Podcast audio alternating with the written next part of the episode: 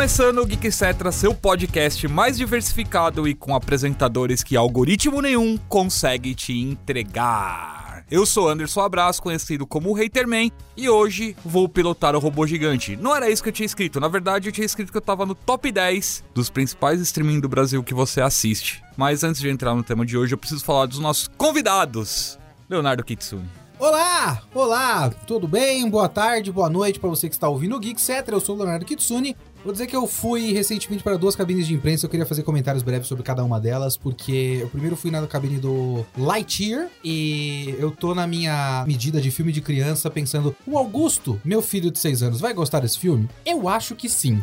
Então, filme aprovado. E eu devo dizer também que eu vi dublado e eu estava de olho no Marcos Mion fazendo o Buzz e é muito raro que escape o Marcos Mion. Parabéns para o Marcos Mion. Foi um bom trabalho de dublagem. Ele foi um bom ator ali. Ele é um ator, né? A gente esquece disso. Ele fez seriado com a Sandy, não fez? Fez o Sandy Rafa que vai saber qual é o nome e o ano. Sandy Júnior, 2000. Oh, pronto, obrigado. Ele tava, não tava? Tô maluco, não? Não, ele tava, ele tava, era coleguinha do colégio deles lá. Ele, era- ele era o judeu lá do colégio, andava até com... O judeu. Ah, ele andava com É, kippah? andava. Tá, ok. E foi uma, uma boa atuação e é muito raro você falar, olha só, é o, é o Mion, olha o Mion ali. Fiquei muito agradecido que eles não mandaram trejeitos de Mion, não tem nenhuma brincadeira com papito no texto. Muito bonito. A outra cabine que eu fui é de, talvez, o quase insuperável melhor filme desse ano. Eu não sei se algum outro filme vai ser melhor do que Tudo em Todo Lugar ao mesmo tempo. O filme é simplesmente fantástico. Se vocês não conhecem esse filme, finalmente pegaram pra colocar ele no cinema. Então vão distribuir, vai chegar no fim desse mês de junho no cinema. Já deve ter por aí em pirataria, porque saiu lá nos Estados Unidos, mas eu fiz questão de ver numa tela de cinema. É fantástico, é um ótimo roteiro e esses diretores, os Daniels, eles já tinham feito aquele filme que é o Um Cadáver para Viver? Com o Daniel Radcliffe, que É. o Daniel Radcliffe é um cadáver que fala. É, eu esqueci o nome em português, mas é, em inglês é Swiss Army Man. E era um filme que já tinha me feito chorar com um cadáver peidando. Esse filme é um filme que faz uma cena absolutamente linda e emocionante, que é literalmente duas pedras sem som. São duas pedras uma do lado da outra e tem a legenda do diálogo. É uma coisa muito, muito, muito bonita. Então, assisto esse filme. Eu pensei que eu ia, tipo, colocar lá o Homem do Norte como um dos melhores do ano. Esse filme é muito melhor do que o Homem do Norte. E eu adorei o Homem do Norte. Pelo amor de Deus, assistam. E aí, Clayton? A empolgação tá lá em cima. aí, ó. Sou o Cleiton Ferreira, apresentador do Mais Geek e também das lives aqui, Outra Dimensão. E meu destaque da semana, eu acho que não poderia ser outro senão a volta inesperada do Berserk, né? Tava em hiato aí, a gente não sabia se iria voltar, né? Os editores da onde ele era publicado deixaram em ato, falaram que ia falar com a família, tudo mais, mas ele vai voltar com novos capítulos, terminando esse arco aí da Ilha dos Elfos e começando um novo arco. E não sei se vai durar muito tempo, né? Vai depender da aceitação da galera, já que, como o autor original, o Miura, faleceu em maio do ano passado, infelizmente, vamos ter os assistentes dele e também o melhor amigo dele, né? Koji Mori, pra continuar, né? Supervisionando o projeto. Vamos ver aí, né? O que, que vai dar. Vou dar um voto de esperança aí, eu quero ver como é que isso aí vai, vai seguir. É, depende do quanto de material ele deixou. Se é que ele deixou qualquer coisa, parece que rascunho ele não deixou nenhum. Não, tá Eu tudo não na sei mente se do. tem, tipo, anotações do que aconteceria na história ou se é só da memória do Kodimori. Parece que ele falou muito de memória, né? Memória. Ele conversava com o Miura e ele lembra das coisas que ele falava. E aí depende do quanto ele vai lembrar. Enfim.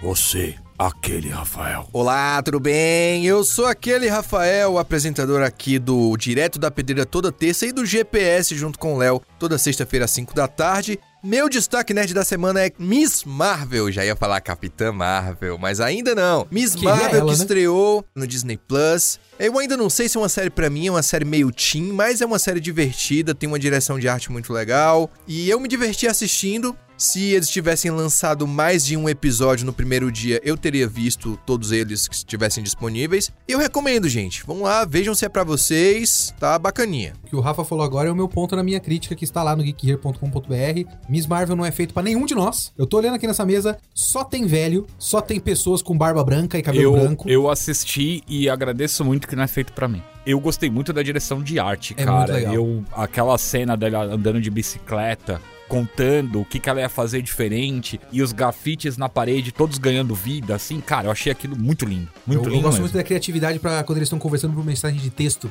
Em vez de só mostrar a tela, tudo no cenário vira. Porque é uma manifestação dessa cabeça imaginativa da Kamala, né? Muito legal. Eu acho que tem que ser assim mesmo, cara. Marvel pra todo mundo. Deixa todo mundo brincar. Podiam usar isso nas animações também, né? Não só nas séries live action, né? Fazer animação pra adulto também. Marvel só tem animação pra criança. E, Rafael, e se alguém quiser comprar alguma coisa? Loja.geekhere.com.br tem camiseta, tem Funko, tem colecionável, tem tudo que vocês quiserem e tem aquela Miss Marvel fofinha, bonitinha lá na sua estante pra você admirar todos os dias. Léo, qual que é o tema do Kitsune da semana? O último podcast sobre Boa Noite Pum Pum. Porque Boa Noite Pum Pum é um mangá muito complicado. E nossa agenda de lives, cara. Continua a milhão, né? Cada É. vez mais lives na twitch.tv barra geekhere. É só um adendo, por padrão, as nossas lives são ou uma e meia da tarde ou cinco horas da tarde. Se não tiver no horário, tem no outro. E, gente, se vocês agora quiserem mandar sugestões, solicitações, críticas, elogios, enfim, tudo que vocês quiserem mandar pra gente, agora o Geekcetra tem um e-mail geekcetra.geekhere.com.br Então, ficamos aguardando o contato de vocês, beleza?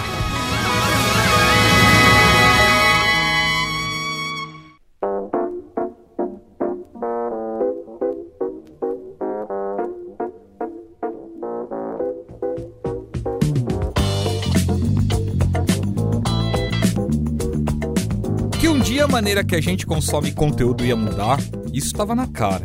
As saudosas locadoras de vídeos de bairro foram extintas pela chegada da gigante Blockbuster e a Blockbuster foi derrotada por uma série de fatores, entre eles a chegada da Netflix. Pra gente começar, galera, vocês concordam com isso? Assim, a mudança de hábito, a mudança de consumo de conteúdo é uma coisa que ia evoluir mais cedo ou mais tarde, né? Isso daí eu acho que todos nós concordamos aqui na mesa. Mas sobre essa cadeia meio que praticamente alimentar aí, onde um vai devorando o outro até chegar uma última empresa aí e se tornar soberana, vocês concordam com isso? Como é que vocês veem esse lado do negócio? Eu acho que não dá pra competir com comodidade. A locadora, pra você assistir um filme, você tinha que sair de casa e até a locadora, torcer pro filme que você quer estar lá, torcer pra estar dublado ou legendado, alugar, voltar pra casa, assistir o filme, rebobinar a fita e ai de você se não rebobinasse, voltar pra locadora, devolver, pagar e aí voltar pra casa de novo. Na Netflix você pega o controle, aperta dois botões e já tá lá. Não dá pra lutar contra a comodidade, não se pode deter o avanço tecnológico da humanidade. Então, concordo. Locadoras tinham lá seu charme, mas vamos combinar que é muito mais fácil se fazer tudo isso do conforto do seu sofá, né? Comunidade do streaming, inclusive, não matou, mas é uma ótima concorrência à pirataria. Sim. Hoje tem discussões de pessoas falando que, ah, hoje o pessoal não sabe nem usar o torrent. Como se fosse uma grande vergonha a pessoa não saber usar o torrent, não saber baixar um, um filme e tudo mais. Porque, de fato, antes era o jeito, você via a barraquinha com filme, o plastiquinho e tudo mais. Essas coisas estão praticamente extintas e tem gente que realmente não sabe baixar um filme, baixar, usar um programa de torrent. Porque é realmente muito mais fácil você pagar um valorzinho e clicar, você passa pro lado um pouquinho e clica ali. Tipo, uma coisa acaba puxando a outra, né? Eu acho que com o avanço da internet como um todo, e velocidade, banda larga e tudo mais, abriu essa brecha para que acabasse com as locadoras de bairro, depois Blockbuster e tudo mais. Blockbuster, acho que quando apareceu o DVD, ela já tava começando a declinar ali, porque DVD era muito mais barato pra galera comprar. Então eles não precisavam mais, tipo, alugar o preço, eles colocavam mais 10 reais em cima e compravam o filme pra sempre, não precisava ir alugar lá na locadora, né? Além disso, tinha toda a sacada do DVD ser muito mais fácil de ser enviada pra casa das pessoas, né? Exato. A fita VHS ela tinha um peso muito maior. Então o DVD você conseguia colocar no envelope e mandar pra casa da pessoa e a pessoa depois te devolver isso, né? A Blockbuster inclusive teve um serviço de assinatura que tinha, né, mais de 2 milhões de assinantes e que basicamente morreu porque os membros do board de diretoria da, da Blockbuster, eles tinham tirado a multa, olha essa multa por atraso. Parece até piada. Já comentei aqui no começo desse podcast, eu olho pra essa mesa e eu só vejo velhos. Yeah, Então, então. a gente tem que lembrar também que o público, talvez, que tá tá ouvindo não É, você que tá em casa, tá ouvindo a gente no carro, na escola, enfim, em qualquer lugar. Se você tá ouvindo na Você escola, não pare agora, você tá na perdeu. É, nada. é, não, você pode estar no intervalo, você- na biblioteca, lendo um livro. Então você pode estar na Nossa. escola, na faculdade. Eu duvido que alguém esteja na biblioteca. né? Eu duvido, cara. Como o Léo disse, só tem velho nessa Exato. mesa. Talvez o cara esteja, no, sei lá, no pátio, no Kindle dele, ou no celular, lendo alguma coisa. Na biblioteca, lendo livro, acho que A não. gente ia na biblioteca. Ah, mas a você locadora, não sei o que. fazia. Você não perdeu nada, meu amigo. Tem você é feliz hoje. Ah, isso pra não perder a, a linha aqui de raciocínio. Então, a Blockbuster tinha abolido, né? Quando começou a cair ali a quantidade de locações que eles tinham, eles aboliram, né, a, a multa por atraso. E aí começaram esse sistema de locação por DVD, né? Por correio e tudo mais. E aí, um belo dia, o board de diretores que eram bem mais velhos que a gente, que resolveram falar, mano, vamos trazer de volta as multas no atraso de devolução, né? Antigamente tinha multa até também se você não rebobinasse a fita, né? Se você entregasse a fita sem rebobinar, você que tá aí ouvindo a gente, antigamente você assistiu a fita até o final, depois você tinha que rebobinar pra assistir de novo, não era só dar apertar o play pra ver desde o começo. E aí o que aconteceu? Nesse meio tempo, um senhor chamado Red Hastings, ele alugou o filme Apollo 13, né? E ele foi devolver na Blockbuster e ele descobriu que ele tinha uma multa lá por atraso desse mesmo DVD de 40 dólares. E aí ele ficou bravo, foi lá e criou a Netflix. A Netflix nasceu literalmente por causa de uma multa de Apollo 13 de 40 dólares. Bendita multa. Ou maldita, né? Vamos pensar sobre isso aí. E porque a Netflix no começo ela não era bem, né? Um serviço de Não. streaming, né, Ela cara? era mais um catálogo online. Tinha um serviço de envio de DVD pras É, pessoas. Era igual da, idêntico da da Blockbuster. Blockbuster, exatamente. Só que era só dessa forma, né? E eu sei que recentemente eu tava vendo uns vídeos, é esses vídeos gigantescos que eu gosto de ver, tipo, 8 horas de análise de iCarly episódio por episódio. Eu vi. E aí o cara tava, esse mesmo canal tava fazendo alguma análise dessas sitcoms da, da- da Nickelodeon. Mas você já é um especialista em iCarly. Eu sou muito especialista em iCarly ali- e Victorious. É, ali- aliás, você que gosta desses negócios, então, a Selena Gomes fazia alguma série na Nickelodeon? Não. Fausto não aparece nessa série. Infelizmente não. Ah. A Selena Gomes fazia outra coisa. Talvez a Selena Gomes fosse Disney, não fosse Talvez. Nickelodeon. Eu não É, tenho certeza. Talvez. Mas enfim, em algum desses ele tava tentando achar um certo programa. A única maneira que ele conseguiu achar foi DVD da Netflix. Eles ainda entregam nos Estados Unidos. A Netflix ainda tem o serviço. Rapaz. Pois é, não, eu acho que nunca teve aqui no Brasil o serviço, né? Da Netflix. não, desse tipo. não, Netflix Chegou não. só quando virou streaming. Eu acho que nem a Blockbuster teve esse serviço aqui Você no Brasil, cara. teve um, um serviço que era parecido, inclusive eu acho que até o Jovem Nerd chegou a fazer publicidade deles e tudo mais, que inclusive eles falam, eu lembro, eles falam que foi o primeiro, a, a primeira loja que investiu neles foi essa loja aí que entregava DVD, mas Netflix e Blockbuster não, com certeza não, cara. Blockbuster virou lojas americanas aqui no Brasil. Sim, é, virou lojas americanas. E aí, galera, a gente tem basicamente hoje aí uma dúzia de serviços de streaming, né? Entre os mais famosos, a gente tem Netflix, né, HBO Max, Prime Video, né, Crunchyroll, Discover Plus, Apple TV, Star Plus, Darkflix, Oflix, Paramount. Darkflix? Caramba, eu pensei que Darkflix era, é um a versão com- maligna da É a Netflix. versão da, da Deep Web. Só com vídeos proibidos. Só os proibidos, Vazamentos né, cara? É, do leaks. Wikileaks. É a É. Netflix do multiverso sombrio. É isso, a Darkflix é só com filmes de terror. Inclusive, até o Maxon a gente recomendou pra ir pro Darkflix com mais que horror pra ele fazer alguma coisa Querido lá, Maxon. né? Tem alguma de documentários que eu já esqueci o nome. Então, na Discover Plus, né, cara? Discover Não, tem, tem uma especificamente de documentários. Eu esqueci Deus agora o nome. meu. É alguma Então coisa tem- Flix. Docuflix? Docuflix. Não sei. E aí, gente, a principal pergunta que eu tenho pra fazer pra vocês no que a gente tem pra discutir aí, quem ganha nessa guerra de streams antes da gente começar a abrir as ramificações da conversa aqui é ponto positivo, conteúdo pra caramba. Ponto negativo, a gente tem que pagar por todo esse conteúdo todo mês. A partir daí, vambora. O que, que vocês acham? alguns são mais caros que outros, né? É a vida, Rafael. Vocês acham que a gente ganha por essa guerra? Em matéria de conteúdo, sim. Eu acho que a gente acaba ganhando, porque, querendo ou não, eles têm que criar muito conteúdo original, porque eles precisam manter abastecido mensalmente pra ter algum tipo de vantagem em cima dos outros, né? Inclusive, é uma das coisas que a Netflix, eu acho que agora tá correndo atrás, é de conteúdo original, porque ele- ela vivia praticamente de conteúdo de outros estúdios, até que os outros estúdios falaram: olha, Netflix é um negócio bom, hein? A gente podia fazer o nosso. Aí tira tudo da Netflix, e a Netflix agora tá sentindo muitos efeitos daí, né? Então a gente tá tendo muito conteúdo original, não só da Netflix, mas dos outros estúdios também. A Prime Video começou a se mexer, porque ela viu que se ela não fizer também vai ficar muito para trás. E acho que a HBO Warner e a Disney Plus, eles já têm um catálogo absurdamente gigante deles mesmo, né? Então eles só estão produzindo ainda mais coisa ali, né? A toque de caixa, porque a Disney Plus, os caras não anunciam mais uma série, né? Os caras anunciam de 20 para cima agora, a partir de agora, né? Eu acho que a gente ganha, como público, a gente acaba ganhando, porque a gente ganha muito conteúdo ali, apesar de a gente não ter tempo de ver tudo, né? Mas agora, como o Rafael falou, e o Anderson também deixou bem exemplificado, Antigamente a gente tinha TV por assinatura que a gente pagava, você tinha Warner, você tinha a HBO, você tinha os negócios tudo lá. Só que você ficava meio que escravo do negócio, porque você não escolhia o que você queria assistir, né? Você tinha que ver o horário que ia passar esse programa pra assistir o negócio, né? A gente tem a comunidade disso aí. Só que agora a gente paga por cada um separadamente, né? Cada vez que um estúdio fala, olha, eu quero fazer o meu próprio, toma mais 15 conto aí em cima, toma mais 20 conto aí em cima. Vai juntando pouquinho por pouquinho. Mais já... de 200 pila por mês. Que ainda é 50% de um valor de você pegar um pacote fechado da TV a cabo. Exato. Tem isso, né? Tá, porque se você pegar o pacote fechado da TV a cabo, que tem todos os telecines, que tem todos os HBOs e tudo mais, e considerando futebol também ali, né? Tá nos streamings? 490 pau. Eu não tinha parado pra pensar sobre esse ponto de vista. É que também faz tempo que eu não me interesso mais em TV a cabo. Eu tenho por causa dos meus pais em casa, É, então. Minha mãe tem TV, TV a cabo, é muito uma coisa de outra geração já, a essa altura, Sim. né? O, a- o streaming quase está matando a TV a cabo. Nos Estados Unidos também. Também. Sabe que tudo que a gente já falou até agora tem vários pontos. Eu não sei se vou lembrar todos que eu pensei enquanto a gente tava falando isso aí. A maneira como o conteúdo está sendo produzido e o tipo de conteúdo que está sendo produzido e tudo mais muda uma porrada de coisa. Quando a gente conversa sobre esse negócio de a gente ganha, a gente perde, assinar, não assinar, não sei o quê, é complicado porque eu não sei se vocês lembram quando vocês assinaram Netflix. Eu lembro mais ou menos que eu assinei Netflix por conta de, eu acho, House of Cards e Demolidor.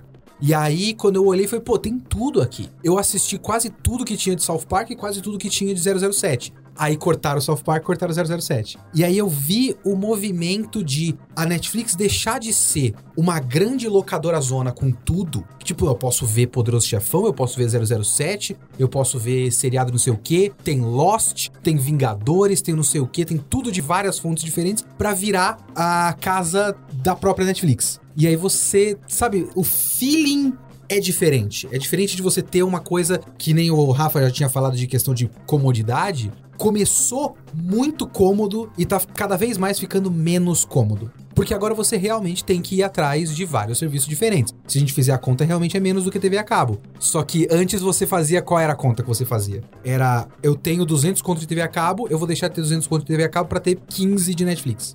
Só que agora eu não tenho 15 de Netflix. Eu tenho 35, não sei quanto tá a Netflix. Já hoje. não é mais tão barato. 10 conto de Prime, mais 15 conto de não sei o que. Ficou menos cômodo. E aí você tem que meio que se adaptar às peculiaridades de cada uma dessas coisas. Até o futebol tá mudando bastante. Então você tem. O futebol ano que vem vai voltar mais ou menos parecido do que era antes. A questão que eu tô chegando é muito nessa questão de como era antes do futebol. É complicado porque a gente tinha, pra dar o exemplo do futebol, um monopólio da Globo. Monopólios não são positivos, mas o monopólio da Globo é cômodo, porque você sabia que ia estar lá. E não só com isso, né? A gente fala do monopólio, o monopólio não é legal, principalmente porque quando não tem concorrência, e o fato de não ter concorrência faz com que o serviço tenha uma perda de qualidade, porque o cara fala, como eu sou o único, é, cômodo, tudo, né? tal, não sei o Pros quê. caras. Que é o que não acontece com a Globo, né? A Globo mantém a qualidade mesmo mantendo o monopólio. Mas tem aquela questão, por exemplo, da Globo, num, num sentido de televisão que tem horários e tudo mais, tem aquela coisa de, tá, a Globo vai passar, mas a Globo vai passar o que ela quiser. É óbvio. E quem dá mais audiência. Exato. Então você não vai ter tudo. É Só diferente. tinha basicamente Corinthians e Flamengo. Não?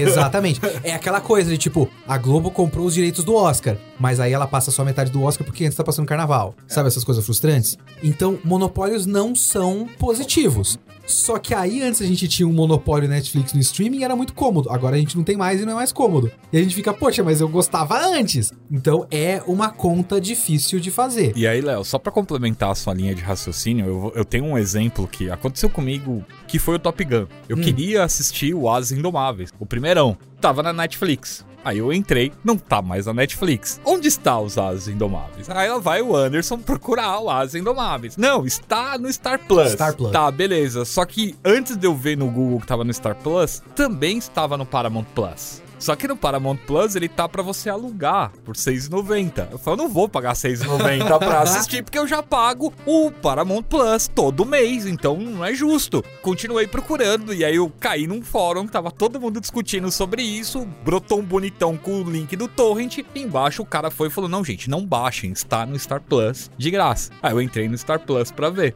Mas foi tipo uma epopeia de ficar procurando em meia dúzia de serviços ali até eu achar onde tá o filme. E no Star Plus ele tá com a dublagem nova, que pra mim foi um ruim. Hoje a gente meio que tem um Game Pass de streaming, né? Porque você tem lá o Amazon Prime. E tem um monte de filme lá. E aí, por exemplo, tem lá os Caça-Fantasmas. Pô, vou assistir os Caça-Fantasmas. Aí você clica. Esse filme está disponível para o Paramount Plus por mais X reais. Que inclui Mentira do isso, sério, isso rapaz. aqui, isso aqui e esse outro streaming aqui. É o Game Pass, cara. Eu paguei esse extra porque eu queria assistir South Park. Pois é, você tem um negócio, você paga por um negócio, mas se você quiser o negócio completo, você tem que pagar mais uma coisinha. Isso já é incômodo. Mas sabe uma coisa que eu acho curiosa também, né, nessas relações? Eu tava falando antes, né, sobre como meio que mudou o jeitão e o feeling da Netflix desde que a Netflix virou um estúdio em si mesmo. A gente agora meio que tem que, sei lá, se adaptar a um jeitão de cada casa. Eu não sei se vocês têm essa sensação, eu tenho uma sensação muito ruim olhando pra Disney Plus. Porque a Disney Plus tem um catálogo próprio, mas a Disney tem uma cara. E as produções da Disney, quando você olha pra aquele catálogozão do Disney Plus, elas têm a mesma cara de Disney que é meio que um filtro de felicidade falsa no mundo, onde tudo tem que ser muito correto, muito feliz. Esse é o Dark Leonardo falando, Eu- eu não fico- pode ser legal, não pode ser fico feliz. incomodado. Não pode ser tudo feliz, alguma coisa tem que ser triste. Eu fico literalmente incomodado com a, com a Disney Plus, porque parece que a Disney Plus tá me chamando de otário. Eu fico incomodado. Acredite nisso aqui, Leonardo. É, então, tá tudo. Pare de reclamar do mundo. Está tudo bem. Venha bem. para o castelo Mas do você Passa já a Tinkerbell assim, tá, É, é, não joga um agora. pozinho no Leonardo. Mas você né? já não parou pra pensar assim, tipo, o papel deles no mundo é tentar deixar ele um lugar um pouquinho menos pior? Porque Não. tá ruim a coisa, velho. o papel deles é tentar enganar você de que tá tudo bem. O Mickey, o South é o Park já papel. mostrou isso, já com o Mickey lá. Maldita Mostrou... DreamWorks! Eu acho que às vezes a gente precisa ser enganado pra achar que tá tudo bem, porque a vida real já é cruel demais. Eu quero Não. escapismo. Já diria o eu- Blade. Eu quero fantasia. Eu Blade, discordo completamente Por de que você. o mundo é mau? Agora, o que eu fiquei pensando, hoje eu estou num esquema, talvez Pirâmide. um esquema ideal. Triste. Eu estou no esquema de pirâmide. Eu tô quase no esquema de pirâmide. que é o seguinte: o único streaming que eu pago hoje é o Spotify. Rapaz, Eu tenho senha da Netflix da minha mãe, senha do HBO de um amigo meu, senha da Disney mais Star Plus dos pais da Ana. Eu tenho O filme Parasita Crunchyroll- nunca fez tanto sentido. vida. Funimation, a Funimation tinha me passado a Salício. Crunchyroll, Crunchyroll É tem um esquema nosso. nosso e eu só pago o Spotify por mim mesmo. E eu nunca tinha, eu não uso direito o Star Plus, eu nunca tinha parado pra olhar o Star Plus. Ah, não, eu pago também o Prime porque tem o negócio do frete, né? Que vale a pena. Não façam isso em casa, crianças. O Star Plus ele tem um, um feeling diferente, porque o Star Plus ele é um serviço que você pode comprar num bundle com o Disney, né? Sim. É o Game Pass. É, tipo isso. Por quê? Porque o Star Plus, ele é meio que a Fox. É como se eles tivessem deixado as coisas É. da Fox num serviço separado. Só que assim, a Disney tem uma cara própria. A Netflix tem quase uma cara própria. Prime é uma coisa meio bizarra, é um amontoado de coisas. A Fox é só um estúdio de cinema. Então quando você olha pro catálogo do Star Plus, é tipo um catálogo de você ir pra uma locadora. Tem muito um feeling diferente. Eu olhei e falei, nossa, filmes! Não estou sendo enganado! Eu não tô sendo tenho enganado. felicidade aqui! Não É. tem pau de pirim-pim-pim! Exato. Eu, eu olho pra. eu- realmente é tipo a realidade da diversidade da arte, de certa forma. É interessante. O Star Plus me parece um, um dos serviços mais interessantes hoje. Eu preciso dar uma olhada melhor. Fora que tem ESPN, eu tô assistindo muito futebol. né? Cara, Mas enfim. tá, tá, tá entrando na minha. Vamos falar de futebol muito em breve, gente. Fiquem tranquilos. O Léo tá assistindo futebol. Mas, mas isso que o Léo e o Rafa falou é muito o que a gente tá vivendo agora mesmo. A gente tem um exemplo muito claro porque a gente vem todo mundo junto trabalhar, pelo menos eu, o Anderson e o Rafa. E aí a gente vem conversando do filme tal, o filme tal, toda semana sempre tem isso. Ah, o filme tal acho que vai sair. Pra qual serviço de streaming? Ah, mas é da Sony, mas a Sony joga pra todo mundo. Ah, mas é não sei o que lá. Então só pode ir pro Disney Plus. E aí chega no outro ser- serviço de streaming que a gente não tava nem esperando, né? A gente falou o quê? Foi do Caso Fantasmas, o Afterlife, né? Que a gente tava falando. HBO Max. Na HBO? É, exato, exato. Então, é porque a, de todos esses estúdios, por exemplo, a Paramount e a Amazon, eles só lançam na Amazon Prime e no Paramount Plus. A Disney só lança, né, a Lucasfilmes, a Marvel, Fox. a Fox sai só no Disney Plus e tal. A Sony, ela adotou uma estratégia diferente. Ela vai lançar pra todo serviço. Qualquer serviço pode comprar produto da Sony. Então você tem Caça A imagem do desespero, a você Sony. tem. Não acho que seja a imagem do desespero, não, cara. Eu, na época da loading, eu negociei diretamente com eles, então eu tava muito próximo deles com essas conversas de estratégia e tal. Isso não é nada ó, super secreto e tal. Tá aí pra todo mundo ver. Homem-Aranha tá na HBO Max. E HBO Max é basicamente da Warner, que tem a DC, que é concorrente da Marvel, e a Sony colocou lá. Assim como Caça-Fantasmas, enfim. Venom 2 também tá na HBO Max. O então- Demolidor do Ben Affleck tá o HBO Demolidor. Max. Ah, não devia estar em lugar nenhum esse daí, né? Mas É, vamos lá. Onde tá o Morbius, que é o filme que importa? Ainda não está em lugar nenhum, mas a hora dele chu- vai chegar. Não, ainda não, mas Ainda eu não. chuto que o Morbius deve ir pra HBO antes. Porque Ou é pra Sony. Netflix, né? então, ou a Netflix. A Sony é isso. Então não dá pra prever muito. A Sony vai literalmente oferecer e quem quiser o serviço vai que vai, né? A Sony tá facinha. A Sony é um moleque piranha. Poliamor, poliamor, bonito. É. Bom,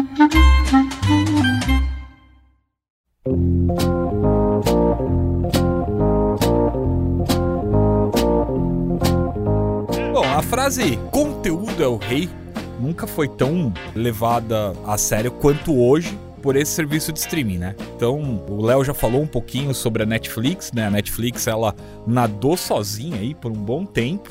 Foi a casa da Marvel, foi a casa da DC, foi a casa de Star Wars, 007, foi a casa de todo mundo. Então você abriu o Netflix. Nunca vou posso ficar- perdoar quando eles acabaram com a minha maratona 007 no meio. Eu posso ficar 90 dias sem sair de casa aqui que vai ter conteúdo sobrando. E aí, os caras olharem e falam, mano, aquele cara tá ganhando caminhões de dinheiro com o meu conteúdo. Por que, que eu não abro meu serviço e lanço eu mesmo e resolvo esse problema? Por um lado, a gente teve essa experiência no caso do Léo, né? Que teve ali a sua maratona do 007 interrompida, porque o 007 saiu e foi pra. tá na Amazon agora, né? Mas por outro lado, também abriu a possibilidade, óbvio, né? A gente sabe que a Netflix foi a que mais sofreu com isso, né? Porque perdeu ali um monte de exclusividade e teve que se virar. Mas também abriu a possibilidade da Netflix trazer outras coisas pra gente ter acesso que a gente não imaginava ter acesso tão fácil quanto, por exemplo, o cinema asiático, né? Uhum. Então, assim, a gente tem acesso a um monte de coisa coreana, principalmente os coreanos liderando, né? Eu tô assistindo filme indiano. Eu já tinha assistido um filme chamado Aquele RRR. RRR, que é maravilhoso. Assista esse É um filme. daqueles filmes que tem gente que voa com carro e a moto Sim. vira um dinossauro robô. E aí tem número de dança. Isso, do nada, assim. maravilhoso, é do esse mesmo tipo de diretor filme é bom demais. De um mesmo filme que eu já tinha visto na própria Netflix, chama Bahubali. Rapaz. Ah, esse eu conheço. Bahubali é da hora Esse eu demais. conheço. Bollywood tá É aí, ó. doido Chega na demais Tem Netflix. isso. muita coisa indiana lá. Aí, tem muita novela mexicana que a gente não tá ligado porque não, Verdade. não aparece no nosso algoritmo. Tem os negócios coreanos. Acho que Japão não é muito forte na Netflix, mas é porque o Japão é peculiar, né? Ah, na mas- maneira de espalhar o seu próprio É, conteúdo. mas ainda veio o Alice in Alice in Borderlands. Borderlands. É, Mas isso é um anime, esforço né? da própria Netflix de fazer produções originais com material japonês, né? Eu acho É. que a gente também teve alcance a muito filme de arte, graças ao MUBI, por exemplo. Que traz muito filme que, de repente, outros serviços de streaming não se interessariam em pegar. O MUBI é um serviço bem especializado. Inclusive, essa questão do MUBI eu acho muito interessante. Porque a gente tá falando do negócio da Netflix e a Netflix ainda é, de certa forma, um hub de tudo, né? Que a gente acabou de falar, coreano, indiano e tudo mais. Então a Netflix meio que não tem uma cara. Não sei se vocês sentem isso. O conteúdo próprio deles, você bate o olho e fala, hum, é Netflix. Só que é meio que um asterisco do tipo, é Netflix, então não é lá aquelas coisas. Me dá um Sim. pouco essa sensação. É, eu sinto um pouco de falta na Netflix, o que eu sinto em outros streamings, que é curadoria. A MUBI tem curadoria. Tem alguém que está selecionando coisas. Você sabe que o, o South Park tirou um sarro grande com essa falta de curadoria da Netflix, Uhum. né? Que é quando os moleques estão tentando fazer o filme de super-heróis deles. E aí eles ligam pra Netflix e aí um atendente. Netflix, produzimos o seu filme! Alô, Netflix, seu projeto está aprovado. Quem eu falo? É, então, exato. Seu projeto está aprovado, é ótimo. Os serviços que mais têm uma cara, eu acho que são Mubi e a HBO Max. HBO Max, as coisas têm uma cara. Mesmo porque a gente tem que ver uma questão também. Esses serviços de streaming, eles vieram também numa passagem de método, digamos assim, de como é feito televisão lá nos Estados Unidos. Então a gente tinha um monte de seriado, que era muito seriado de televisão, as sitcoms, esses CSIs da vida, que é muito televisão, até que veio revoluções muito lideradas por séries HBO, né? It's not TV, it's HBO. E coisas tipo Lost, que revolucionaram o bagulho. Não, peraí, a gente pode fazer produção que é tipo cinema, só que seriado em TV em várias temporadas.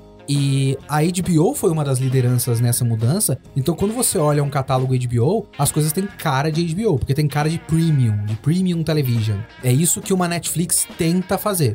Hoje você tem a própria Amazon Prime tentando fazer as próprias séries estilo premium television. Está se tentando, assim. A gente vai falar um pouquinho mais pra frente disso, mas a, a Prime Video tá indo bem com essas produções. E aí também tem algumas outras coisas, né? E a gente pega, por exemplo, é, é, assim, falando de coisas que o streaming trouxe pra gente de diferencial, né? Essa questão do praticamente simulcast, anime, por exemplo, a gente consegue assistir hoje junto com o Japão, coisas que eram meio inimagináveis. Produções esquecidas voltando à vida, que aí entra de novo a questão de todo mundo precisa se abastecer de conteúdo, né? E a Netflix, por ter perdido essa exclusividade, ter um monte de serviços sendo rodado, eles são obrigados a ficar caçando coisas que ninguém mais lembrava. Mano, eu vou produzir isso. A gente tem coisas aí como Cobra Kai, continua o Karate Kid, mas também teremos coisas como Willow, né, Cleiton?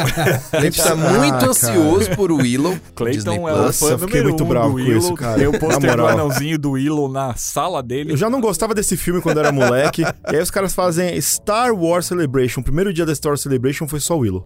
Foi só Willow, cara. Não teve nada. Eu fiquei muito bravo, velho. Nessa, Oh, e, e né? eu, e eu fiquei mais bravo ainda pros caras. Que os caras. Vamos continuar falando disso, claro. Os caras não tiveram nem a moral de colocar uma escadinha pra não subir no, no sofá, cara. O, cara teve que escalar lá pra falar no sofá lá, Cara, cara. isso é real, isso não é zoeira, isso é real. Não, é real, Pô, é muita real. mancada, cara. O anãozinho andando lá pra fazer entrevista lá, mano. O anãozinho se pendurando no sofá. Ninguém pra ajudar o cara, mano. Que mancada, velho. E continuando o que o Cleiton tá falando, atores em decadência lançando um monte de filmes, né, cara? A gente tem aí alguns atores que já saíram do grande radar de Hollywood, que hoje estão literalmente trabalhando só lançando filme pra streaming, né, cara? Tem Então, uma segunda chance, né? A gente tem aí, por exemplo, Winona Ryder, que não fazia nada há algum tempo, tá aí há quatro temporadas de Stranger Things firme e forte, recuperou a carreira, virou garota propaganda da loja que ela roubou há Sensacional alguns isso, né, anos atrás. Olha como o mundo dá volta. Graças ao streaming. Falei isso no carro, eu repito hoje. Homeland já fala no The, The Boys. Todo mundo merece uma segunda chance. É, principalmente quando você é rico, né? Tem essa questão aí da questão de ser rico, né? Facilita, né? Facilita um Bastante. tanto. Eu não sei se a gente teria essa segunda chance, não. É. A questão de produções esquecidas, eu acho uma questão que é um, é um debate que eu vejo bastante aí, principalmente para o que considera-se filme de arte ou coisas do tipo. A Netflix, como a gente tava falando, ela tenta fazer essas produções premium, essas produções de classe. Ela precisa cuspir conteúdo ininterruptamente, mas ela precisa passar a imagem que ela não está cuspindo conteúdo ininterruptamente, que ela tem conteúdo de qualidade. Uma coisa que a Netflix faz bastante, comprar direitos de exclusividade de produções, por exemplo, filme que vai bem em Cannes, que vai bem no Sundance e tudo mais. Debate-se muito a validade disso. Porque, por um lado, você tem um filme. Eu acho que eu vi esse debate com aquele filme Okja, ou Okja, O-K-J-A. Esse Okja, eu acho que ele teve uns debates desse tipo, porque assim, se você colocasse esse negócio no cinema, quase ninguém ia ver. Isso pra mim é um fato. É um filme de arte esquisito, ele não foi um fenômeno de boca a boca que nem foi o Parasita, que aí todo mundo meio que foi obrigado a assistir pra dizer o que, que achava, merecidamente, Parasita é um filmaço, eu não vi Okja, mas enfim.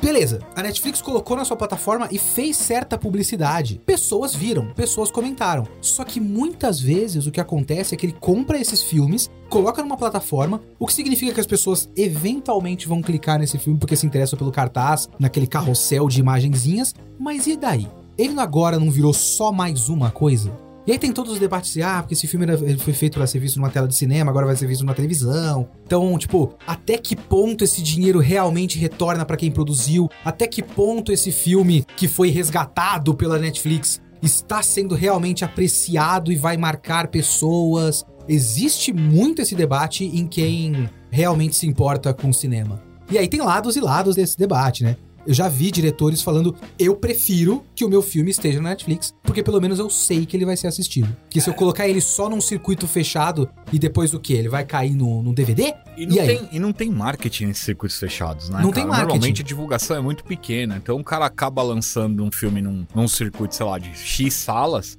As pessoas às vezes amam esse diretor, gostam do trabalho do cara, mas ninguém vai assistir, porque não sabe que tá rolando isso. Por outro lado, essas coisas que a Netflix faz de comprar esses materiais e colocar na sua plataforma, e que seria material é, de arte, alternativo e tudo mais, cai muito no que a gente tava falando de futebol e Globo. A Globo tem tudo, é muito legal. Ela vai passar tudo, mas ela vai passar o que ela quer. Então, muitas coisas que a Netflix compra e tudo mais acaba sendo completamente esquecida porque a Netflix não faz publicidade de 100% das coisas que estão na plataforma. Não mesmo. Porque é impossível. Então eles vão escolher certas coisas que importam pra fazer publicidade. A gente vê isso com anime.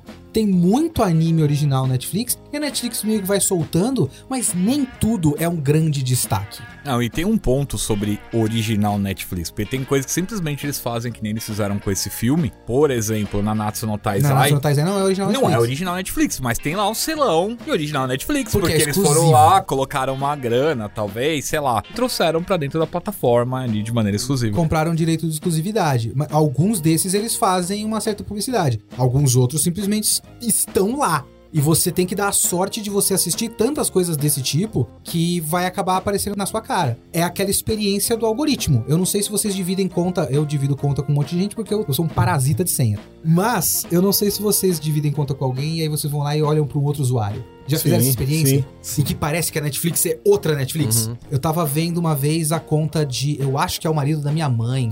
Eu fui dar uma olhada lá. E assim, era só filme de ação B. Filme de ação merda. Eu nunca tinha visto metade dessas coisas na minha timeline.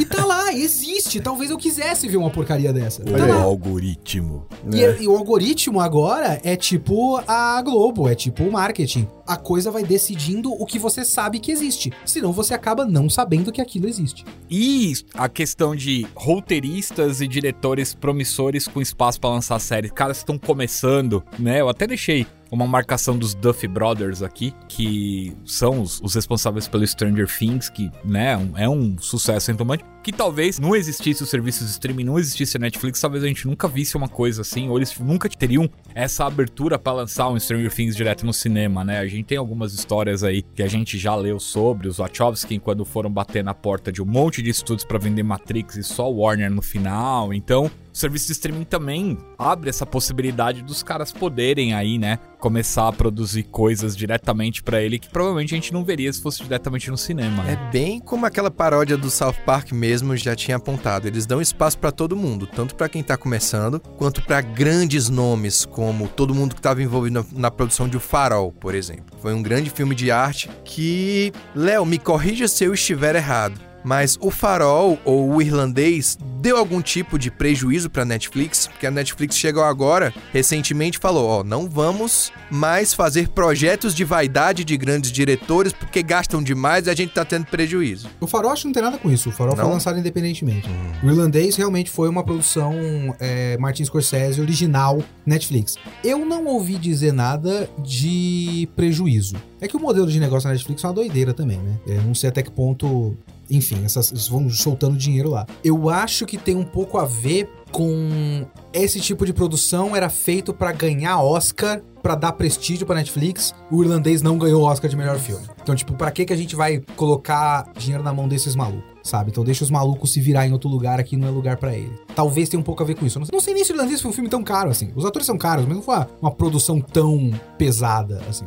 Talvez, pegando o gancho no que o Rafa falou, outra coisa possa estar assustando a Netflix nesse aspecto, que dia 22 de maio, segundo a agência Router, Reuters. a Netflix divulgou que depois de 10 anos foi a primeira queda de assinantes que o serviço teve. Uma queda de quase 200 mil assinantes, que acabou gerando aí uma demissão de 150 pessoas, 2% do efetivo deles nos Estados Unidos e no Canadá. E aí, talvez a Netflix esteja começando a acordar pra ver que não vale a pena, talvez, investir em, em coisas só voltado pro Oscar, enfim, esse tipo de serviço, né? A gente sabe que teve um impacto também por causa da abertura dos outros serviços de streaming, a gente acabou de falar isso agora aqui, né? Eles perderam grandes franquias que agora foram pros seus respectivos estúdios, pros serviços de streaming. Mas vocês acham que a Netflix corre risco ao longo dos próximos anos? Porque, né, a gente teve a Geek Week da Netflix aí, com uma série de anúncios. Você vê que eles foram buscar umas coisas pra lançar série, né? Resident Evil, teve a Sombras e Ossos, né, Cleiton, que acabou de isso. voltar pra segunda temporada. Mas eles estão perdendo aí acho, o seu principal filão dos últimos anos, né? Stranger Things tá entrando aí na quinta e última temporada. E a Netflix vai ter que se movimentar, né? Já tá perdendo assinante.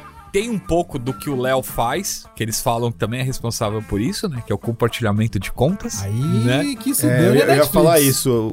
Acho que muita gente acabou debandando porque eles tinham falado que iam começar a cobrar, né? Um Ah, extra sim. pra quem compartilhava a conta. Então, você compartilha a conta num outro IP, você vai pagar um valor a mais. E a galera lá fora é diferente daqui no Brasil, né? Aqui no Brasil o pessoal, ai que chato. Nos Estados Unidos os caras realmente faz doer no bolso, né? Como o Canadá e os Estados Unidos é o principal mercado da Netflix ali, pelo menos onde começou tudo, né? Onde tem muito, muito assinante, a galera demandou mesmo. Não gostou, porque muita gente faz isso, né, cara? Acho que eu não conheço ninguém que não faça isso. Mas a Netflix voltou atrás com respeito a isso depois que teve essa Claro, primeira é debandada. claro. Sim, claro. E a Disney, ela criou um sistema com uma a Disney Plus, uma assinatura mais barata, mas que tem alguns comerciais. Sim. Tanto que a gente vive aí constantemente com a notícia de que a Netflix vai ter comerciais. É aquilo, né? Os caras estão ameaçando várias coisas que vão quebrar a comodidade das pessoas. E aí eles vão aprender as piores lições possíveis, assim. Os caras aumentam o preço. Estão tentando impedir que as pessoas façam o que eu faço, que é justo e moral e correto de dividir senha com as pessoas. E aí eles vão culpar outras coisas pela queda de assinante? Não, né, gente? Vocês estão quebrando a comodidade da- das pessoas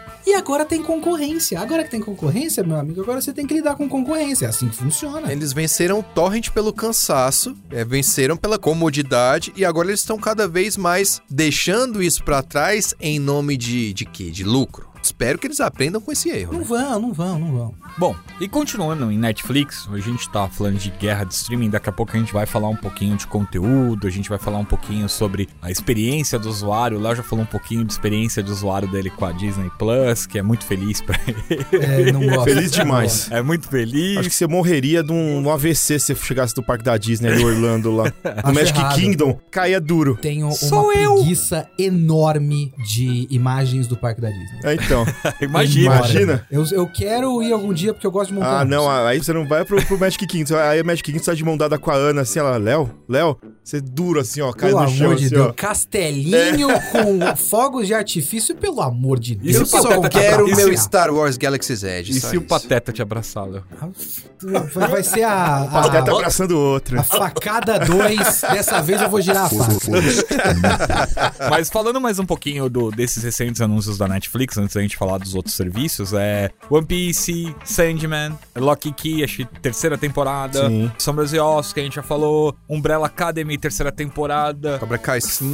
Fate, The Wink Saga. Nossa, quem Léo quer vai isso amar, aí, mano. cara? Gosto Léo muito de Winx, gostar, cara. cara. O Adoro. Clube das É, Winx, Clube Clube cara. das Winx. Winx, cara. Clube das Winx sombrio e realista. cara. É, nossa. Clube das Winx do Zack Snyder. Vocês acham que isso é o suficiente, pensando assim, falando um pouquinho desse conteúdo, é extremamente diversificado e não tem uma cara. Tem vários rostos ali, né? E aí, vocês acham que essa falta de identidade da Netflix vai ser suficiente pra bater de frente com a identidade feliz da Disney e com as- os outros serviços que já estão se consolidando com algumas séries e com algumas coisas que dão mais uma cara ali pra eles? Isso eu acho muito curioso, porque o que a Netflix faz, né? Porque a Netflix não é nada, a Netflix era um site de assinatura. Agora tem que ser um estúdio.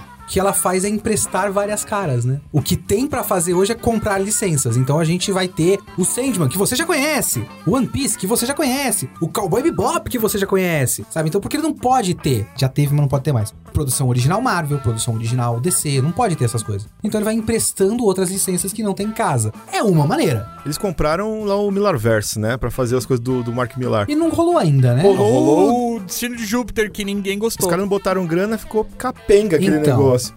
Mas tem outras coisas que eles poderiam usar, assim, sabe? Né? Mas tem Que- um monte de coisa. Os quadrinhos, se você pega hoje, eu não sei se todos estavam assim, porque depende muito de autorizações X e Y, mas se você pega alguns quadrinhos Milaverse da Panini, eles têm o logo da Netflix na lombada. Porque eles são, tipo, produções Netflix agora. Eu não sei como é que eles não fizeram ainda, né? Aquele. Acho que é só o Wanted, Kick-Ass e o Kingsman que eles Kingsman, não que eles têm não direito. podem usar. O resto é, É, então, tudo, porque tem é lá tudo um cara que é Netflix. tipo um Batman todo vestido É o de Nemesis. branco, o Nemesis. Isso aí é muito a cara de você fazer tipo um The Boys da Netflix, sabe? É, podia fazer aquele Crononautas também. Tem um monte, cara. Mas tem que investir, cara. O Nemesis é o que eles menos teriam que investir. Poderia ser um The Boys da plataforma, mas eu não sei porque que eles fizeram começar pelo Destino de Júpiter, que pra mim era uma produção muito mais cara e que poderia estar já. Eu acho que era pra impressionar. É, Cara, impressionaram mano. Tem um pouco a ver- a a partir do momento que os caras. A gente não vai entrar em conteúdo aqui, mas a Claro. partir do momento que os caras pegam um personagem principal, um cara novo, de 20 anos, e eles botam uma maquiagem pro cara ficar com 50 anos, aí você vê claramente que tipo, é uma barba e um cabelo falso ali no maluco ali, cara. Aí você fala, não dá pra acreditar, mano. Que você pega um cara velho, né, mano? Pega um cara mais experiente aí pra fazer a parada, meu. Mas eu tô pensando aqui o que que é de interessante que é tipo uma produção completamente original Netflix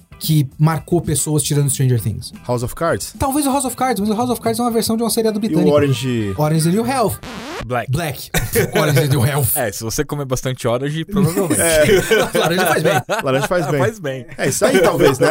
O seriado é sobre isso, não sei se vocês já Black viram. Mirror também é deles? Não, É, Black Mirror não é? não. Agora é, mas Black Mirror era da televisão britânica. BBC? Eles não, era um outro canal. E eles licenciaram a partir da terceira ou quarta temporada. É que nem o Cobra Kai. Agora é só dele. É que nem o Cobra Kai, que Cobra eles Kai resgataram é do mesmo lugar. E Karate Kid, propriedade intelectual pré-estabelecida nos anos 80. Sim. Todo mundo sabe que vem do Karate Kid. Assim como se eles trouxerem um Garoto do Futuro, trouxerem alguma coisa de volta pro futuro, porque daqui a pouco vão mexer com essas franquias, cara. É meio coisa. Tá certo que é exatamente isso que a própria Prime Video faz, né? Prime Video foi lá e comprou direitos do Senhor dos Anéis, que não é, mas enfim, vários asteriscos. O próprio The Boys, o Roda do Tempo, o cara de ação lá, que é gigantesco. Ryan. Jack Ryan. Ia Jack falar, Não, Reacher. Jack Reacher Jack e o. Jack Ryan. É, Tem os os dois. Tem os dois. Ah, é, peraí, qual que é qual? Qual o é Jack o Reacher Krasinski? é o do. cara é o Jack- gigante. O Krasinski é o Jack Ryan. Jack Ryan. O gigante é o Jack, É Jack Reacher. Reacher. Os É. dois são Jack? Os dois são Jack. Os dois são do mesmo autor? Não. Ah, tá, ok. Algum deles é o Tom Clancy? É. O Jack Ryan. Tá certo que quando você pega, tipo, adaptação de livro, o feeling é um pouco diferente, porque é finalmente uma adaptação de livro. O próprio, sei lá,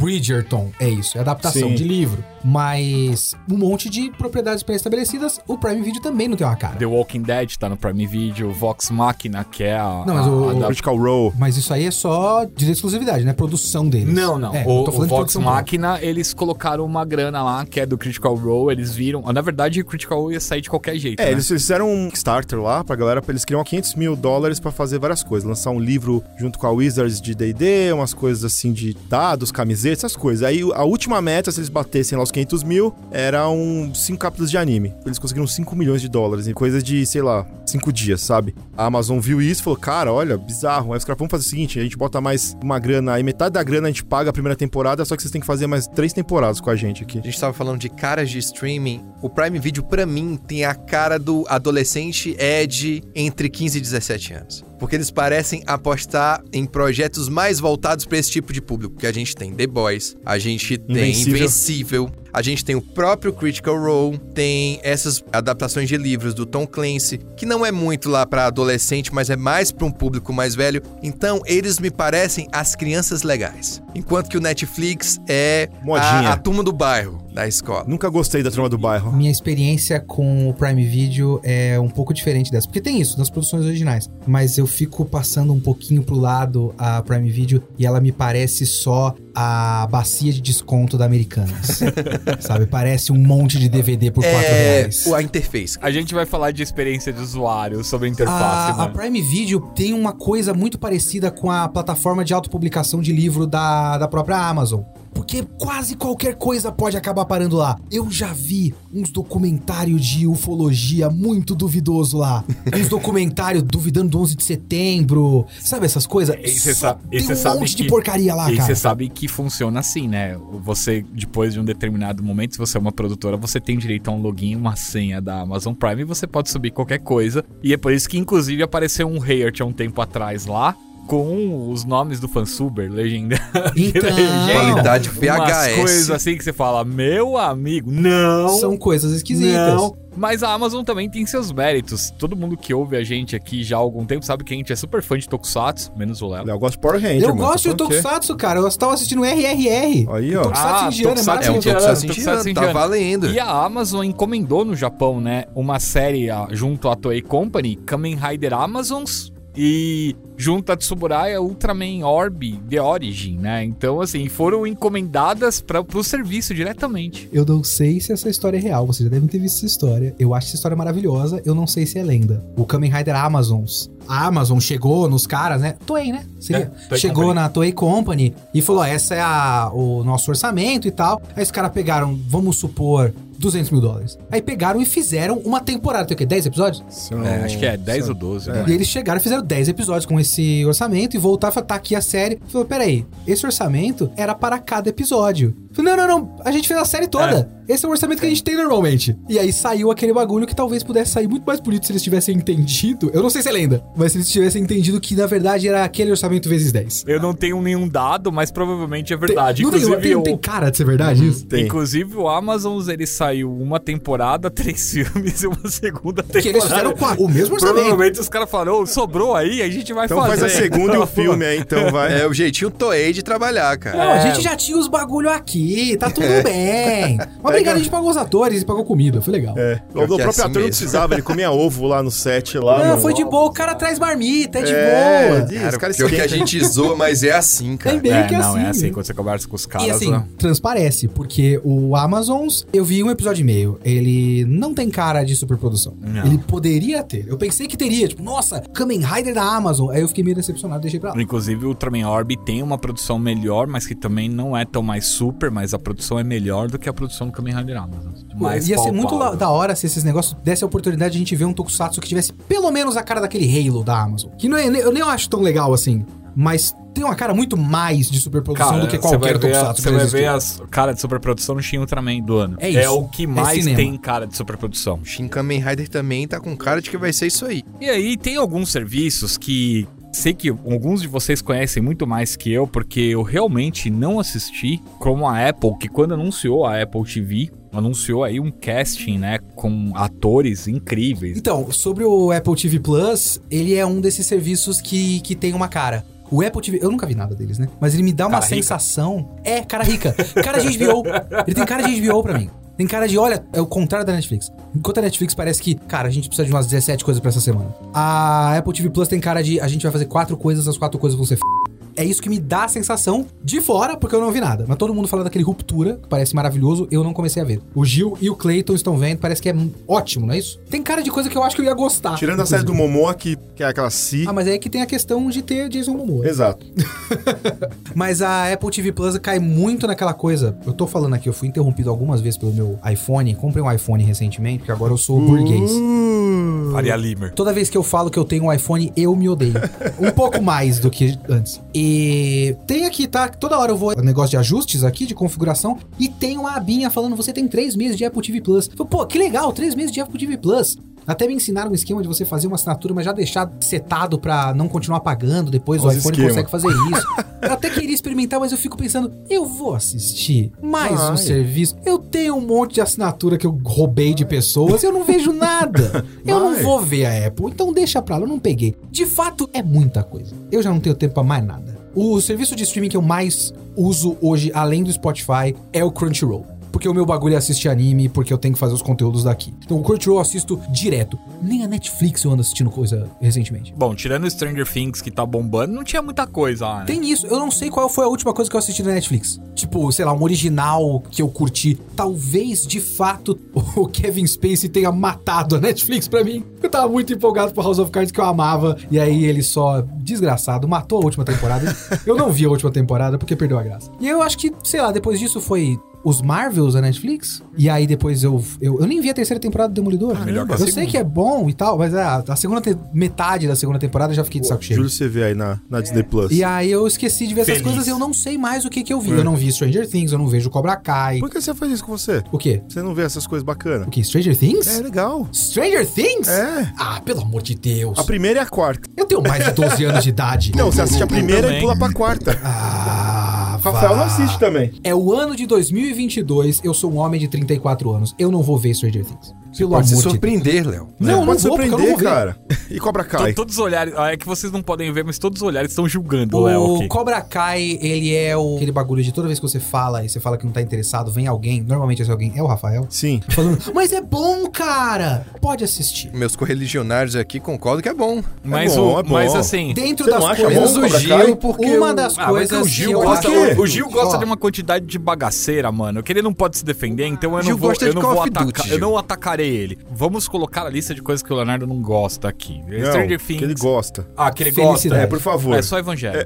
Que- que- Cabe na, mão, na palma de uma mão, assim. Coisas que eu não gosto. Eu não gosto de felicidade. É, ele não gosta de existir. Você não gosta do seu iPhone, Não cara. gosto de existir. Ele não gosta de existir, cara. Às vezes eu também não gosto de existir, não. Acho que todo mundo tem Não, dessa. Meu Deus, cara, o que que tá virando Meu esse Deus do céu, vai São virar as um coisas que eu- a gente Já nasceu no mesmo dia, eu e o Rafael. coco A gente tem. Eu e o Rafa, nós somos parecidos só nas piores coisas. Mas tem uma coisa que eu. É verdade, esse pessimismo dele é igual. O ascendente de vocês deve ser diferente, porque o, é, o, o, o, Rafa ele tem alguns momentos só de, de, de pessimismo. Você É uma coisa minha. É, é uma aura. Mas, o meu ponto inicial é. Tem uma, uma- uma- uma- um feeling que eu tenho, que Hum. é aquele negócio de você precisa, né? Esses grandes serviços como a Netflix, que precisa ter tudo o tempo todo. Tudo em todo lugar ao mesmo tempo. Exato, que é o melhor filme do ano. Eles precisam ter de tudo o tempo todo, toda semana. Então, toda semana tem milhares de estreias, porque se você gosta de ser adolescente, tem. Se você gosta de filme de ação, tem. Se você gosta de drama coreano, tem. Toda semana tem uma coisa nova. O documentário tem, é, reality show tem. Então, pra isso, eles precisam de muito material. Então, eles vão licenciar livro, eles vão licenciar não sei o quê. E nisso, o que, que eles estão fazendo também? Que é um, um ódio apenas compartilhado por Leonardo Camargo consigo mesmo. Caramba. Estão ressuscitando tanta coisa que já devia estar morta. Karate Kid. He-Man. Pelo amor de Deus, chega! Tempo passa. Você não achou legal a Xirra? O, eu assisti episódios de She-Ra com o Augusto. Se o Augusto gostou, está bom. Aí, tá Eu vendo? não preciso disso na minha vida. O Augusto viu e tá ótimo. Mas é que bom legal. que algumas coisas nunca mudem, algumas coisas Não. permaneçam perenes. Não. É não, bom. Pelo amor de Deus. Tem um monte de coisa que eu queria muito que já tivesse morta. É que a gente vai continuar na mesma discussão de sempre de Star Wars, que aí é um outro serviço de streaming que tá eternamente fazendo essa não merda vai existir. morrer porque eu não vou deixar. Eu não vou permitir. Rafael Disney. Sobrinho do senhor John Meu Disney. signo é não quero existir com ascendente, por favor, me mate. É isso. É esse. Eu, eu tô. Tem muita coisa que eu gostaria que já tivesse deixado pra lá. Eu tô pasmo com a quantidade de e-mail que a gente vai receber de pessoas elogiando a atitude extremamente positiva do Leonardo sobre coisas legais que ele quer matar e um pequeno, e um pequeno gesto aqui no podcast. Vamos matar He-Man. Você vai sobreviver à Ordem She-Ra. 66, é isso? É, Rafael vai. Léo, vamos lá. Assim, eu entendo a sua frustração, porque eu também acho que algumas coisas deveriam nunca ter existido, né? E os caras insistem em fazer continuação de Evangelho. Mas... Como assim? Insistem em fazer? Já fizeram e acabou. Vão abrir. Qualquer dia o ano vai acordar e o ano vai falar: Mano, eu tenho que fazer. Tenho 14 anos que eu não contei pra ninguém e eu vou trabalhar esses 14 E anos. se a gente adaptasse Evangelion Iron Maiden para anime? Ah, que ótimo. Nossa. Além das coisas que você já gosta muito que o Hideaki Anno fez, os Godzilla, Ultraman e tudo mais, você devia ser um cara que concorda demais com o Hideaki Anno. Hideaki Anno chegou, olhou pra Evangelion e falou: Ah, então eu vou acabar com esse negócio para todo sempre. Sim. Ele fez quatro filmes pra dizer: Mas- Gente, acabou. o. Rebuild of Evangelion é Hideaki Anno falando pras pessoas: parem de falar de Evangelion. O Hideaki Anno um dia acordou e falou: Meu, eu tenho uma carreira brilhante. Eu fiz Daikon, eu fiz filmes amadores, eu fiz comerciais, eu fiz séries, eu fico criando o universo Shin agora. Eu só cometi um erro na minha vida. E eu preciso remediar esse erro que se chama Evangelho. Eu acho que ele concorda com você. acabar com isso de uma vez e acabou. Assim, tirando a brincadeira aqui e tal. É brincadeira? É. Não. Eu achei que tá falando sério. Não. É. Ele nunca falou tão sério na O que vida. você acha que os caras deveriam fazer então? Porque assim, a gente sabe que existe uma barreira de criatividade. Existe o limite do que é permitido, talvez, pra esses caras criarem. Se eles não puderem trazer essas coisas que já tem um pouco de história e que já tem uma base de fãs, uma base de sucesso, pra eles investirem uma grana e continuar o serviço, o que, que os caras devem fazer? Você acha que vale a pena apostar só em conteúdo 100% novo? Não, não, não é exatamente isso que eu quis dizer. Pra começo de conversa, existem milhares de criadores por aí querendo espaço pra criações próprias. Recentemente teve aquela carta de despedida do Joe Quesada quando ele saiu da, da Marvel. E ele falou que ele chegou, ele- quando ele começou nos quadrinhos, ele queria criar os, os heróis próprios. Aí ele recebeu um convite irrecusável da Marvel, achou super legal, trabalhar em personagens que ele já gosta, e passou 20 anos fazendo coisas que já existiam. Agora ele quer sair pra fazer coisa própria. Quem é criador, quem é artista, tem ideias. Um parênteses, só pra te complementar isso daí, foi o que o Stan Lee falou pro Mark Millar, quando o Millar tava no ápice ali, tinha acabado de recriar, né, o universo dos Supremos, o Stan Lee olhou pra ele e falou, meu, maravilhoso, coisa linda, mas, garoto, você nunca pensou em criar seus próprios heróis? Você nunca pensou em criar o seu próprio universo? A partir daí, o Millar começou a desenvolver Exato. todas as suas Então, coisas. tem muita gente em todo lugar querendo criar coisa própria, certo? Isso é muito bonito, a gente não vive no mundo da fantasia. Eu também quero criar. Eu também gostaria de. Eu tenho ideias na minha cabeça. O grande problema, por exemplo, de escrever é escrever. Eu não parei pra escrever até hoje, mas eu tenho ideias. Agora, eu também entendo que existe aquele lado. Eu entendo, eu fico triste, mas entendo. Que tem o lado de alguém coloca dinheiro num bagulho, ele quer que o dinheiro retorne. Uma maneira de fazer o dinheiro retornar é investir em coisas que têm uma garantia de retorno. A gente já falou disso várias vezes quando a gente tá falando de Marvel, de DC e tudo mais. É por isso que essas coisas dominaram a nossa cultura hoje. Porque são coisas que já têm público estabelecido de 80 anos de fãs. Essas pessoas têm dinheiro e vão gastar dinheiro com produtos. Então eu entendo que, como parte do conteúdo que os caras vão ter que encher de conteúdo toda semana, algumas dessas coisas vão ser propriedades pré-estabelecidas, porque essa, como a gente falou agora há pouco, essa é uma estratégia Netflix, estratégia Prime Video de a gente vai pegar licenças que as pessoas já conhecem e a gente vai colocar um conteúdo que as pessoas já têm mais ou menos uma garantia do que esperar, então a gente tem a garantia que o cara vai clicar nesse bagulho. Eu entendo perfeitamente. Eu não acho que isso tem que deixar de existir, não. Eu tô só sendo ranzinza. E também tem um monte de coisa que eu acho que realmente já deu, já. He-Man nunca foi bom. Mas enfim. Fale por você. Ô, cara, como não? He-Man nunca foi bom. Pô, é um bárbaro com, com a, com a sunga de de texugo texugo. ali, cara. Mas aí já tem o Conan. O É He-Man uma e a She-Ra Ah. originais são um lixo sem tamanho. Caramba. Nossa. Uma bosta inacreditável. Eu acho que são produtos de seu Hater tempo, cara. Eu acho que naquele ali. tempo não dava pra Total, fazer nada mudou, diferente. mudou. Naquele tempo tinha muita coisa, meu amigo. Nos Estados Unidos, não. Naquele tempo tinha milhares de coisas existindo.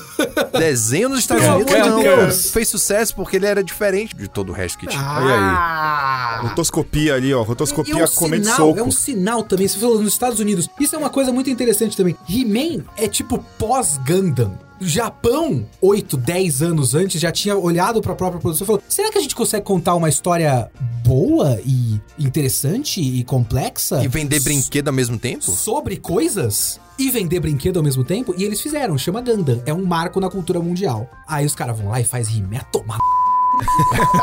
Desculpa os palavrões. He-Man é um O horror. Hokuto no Ken é de 80 também. Exato. Tá falando de Ganda, mas o Japão já vendia brinquedo com Mazinger alguns anos antes, com todos os super robôs. Inundaram os mercados e assim, o Tomino só olhou e falou: Ah, eu só quero contar uma história mais real. Vamos botar Porque umas depressão então, aqui. Não, porque até então o super robô sempre foi uma coisa muito mais lúdica, assim, né? Do guerreiro que desperta um poder do coração. Bora criticar Tinha guerras. o Mecha, mas o Mecha ele não era tão realista, né? O piloto não precisava ser um ace na academia treinando. Então, o Amuro não é, né? Mas... Mas é um new type. o Amuro Ele é naturalmente bom. O Amuro é um cientista que caiu acidentalmente dentro do robô porque o Gandhi escolheu ele. Esse- o o Gundam, inclusive, é um dos que caíram nessa coisa dos Estados Unidos, que agora eles precisam ir atrás de propriedades em outros lugares, que as grandes propriedades que estão dando dinheiro já tem casa. É, mas é importante dizer que Ganda não fez sucesso no lançamento. Não, claro, mas Ganda a- fez sucesso dois anos depois, quando foi lançado os filmes, e enfim. E Nossa, hoje é um, um show de horrores, né? Bla- Blade Runner foi assim também. É. né? E isso, eu tô sendo ranzinza com as coisas que não devia existir e Ô, tudo mais. caramba. Eu tô sendo babaca aqui, eu sei Não, disso. continua, continua, tá legal. Mas o que eu quero dizer é, isso é uma tendência inevitável. Porque é tipo, não é só serviço de streaming. O Gundam vai virar filme live action americano. Porque Marvel é da Disney, DC é da Warner. Essas são as coisas que tem garantia. DC, Batman é garantia de dinheiro, né? Batman e Coringa. Mas Marvel Arlequina. e DC já tem casa. Os outros lugares têm que olhar pros lados e falar que outras propriedades intelectuais pré-estabelecidas a gente vai pegar. Então eles estão tentando anime e estão tentando videogame. Gente, quem pegou Gundam? Ganda Eu tá sei com a que é da New Legendary. Line. Não, a Legendary New Line tudo é uma empresa, né? Tudo é um grupo, é da Warner. Qual é o nome daquela empresa da, da produtora do Nolan? Não é Legendary? Não, mas a Legendary, a New Line, tudo é da Warner. Ah, tá embaixo tá. do mesmo grupo. Então, Gundam, quando sai do cinema, vai pro HBO Max. Provavelmente. Mas é isso, tipo, os caras estão indo atrás de propriedades intelectuais pré-estabelecidas, porque isso é garantia de retorno. As propriedades intelectuais pré-estabelecidas que já estão dando dinheiro já tem casa e os caras estão indo pra todo canto. Então a gente tem um monte de adaptação de videogame Sabe- de anime, inclusive na Netflix. Resident Evil e One Piece, Sim, sabe, sabe aquela coisa curiosa? Ninguém foi atrás da Image ainda. Hoje a Image ela funciona de um jeito meio diferente, porque ela é a casa justamente do que a gente acabou de falar. Onde o criador que tá fazendo, reproduzindo eternamente o que já existe na Marvel, vai pra Image e faz o seu próprio quadrinho. O Donny Cates tem uma série de quadrinho autoral na Image. Donny Cates é o cara que reescreveu basicamente todo o núcleo cósmico da Marvel, lá com o Venom dele, o Thanos dele, agora Atualmente o é o Thor roteirista dele do Hulk. atual roteirista do Hulk. Esse cara tá continuando uma linha de histórias pré-existente na Marvel. Quando ele quer contar uma história própria, existe uma casa que é a Image. E a propriedade dela é sua, essa é a ideia da Image. E várias histórias da Image estão para ser adaptadas sim.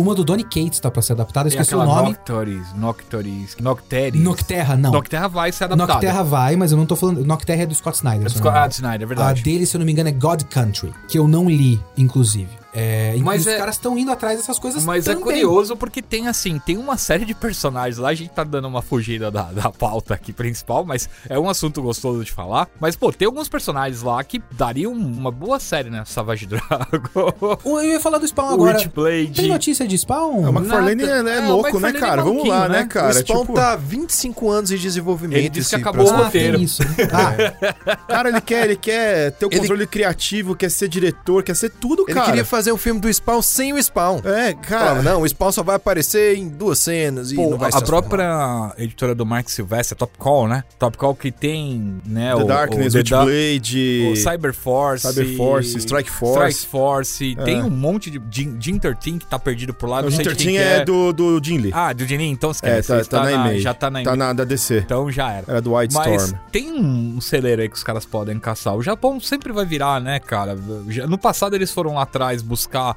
Né, a Hasbro, quando perdeu o market share, foi lá atrás buscar uma série de, de coisas na Atacari e criou Transformers, né? Aí depois você tem aquela Harmony Gold, que foi atrás do Robotech. e vai ter E Robotech. vai ter filme do Robotech também. Você tem, você tem o Robert Kirkman, né? Que os caras estão adaptando qualquer coisa do cara agora, então, né, o cara? Robert Kirkman é outro que é um cara que, em vez de escrever Incredible Hulk 48, ele foi escrever coisa própria. Aí os caras vão lá e adaptam a coisa própria dele. Aí Você tem o Walking Dead, você tem o Invencível e agora você vai ter o Oblivion Song, que também vai ser adaptado também, né? Isso fora a miríade de literatura fantástica que não foi adaptada ainda. É. Eu, eu o sou... homem da literatura fantástica é o Clayton aqui. É, então, eu amo literatura fantástica. Realmente, assim, li muita coisa. Muita, muita coisa. E eu tô cansado, cara, da duas adaptação, porque é uma adaptação merda. Então Só esse é o problema. Os, ca- os caras só pegam Só os, os livros que eles ruim. que faz um sucessinho, os caras, opa, vai ser o próximo Game of Thrones. Aí os Mas caras tem traz. tanto assim, eu, eu, que eu Não, não tem. vejo, né? Tem, Tem, porque lá assim, fora tem. tem, o que cara. eu conheço é a última que foi mais ou menos high profile aí, foi a Roda do Tempo que ficou meia boca. Roda do Tempo, cara, é, uma, é um negócio gigante lançado aqui. Tipo, o autor ele morreu. São oito volumes, ele morreu, acho que é no sexto volume. E aí o Brandon Sanderson, que é um Sim. outro autor, foi lá e. Que tem muita coisa que não foi adaptada ainda. Cara, Não, o Brandon o Sanderson, Sanderson é é máquina. Sensacional. O cara tem é, Mistburn, a série dele que é sensacional. E eu não sei como isso aí não foi adaptado ainda. É, muito curioso. Tem também o- lá o Nome o do Vento. Cornwell! Quase não tem Cornwell adaptado. É, o Apesar Cornwell que tem lá tem. o Último Reino, né? Tem o Last Last Kingdom, Kingdom lá, que é baseado, é baseado na obra dele lá. Mas tem, por exemplo, o Nome do Vento. Os caras compraram o direito na Fox, nunca fizeram nada. Tinha muita coisa ali, Esse sabe? nome Por- do Vento é uma das coisas mais esperadas quando foi comprado e tal. É. E do nada.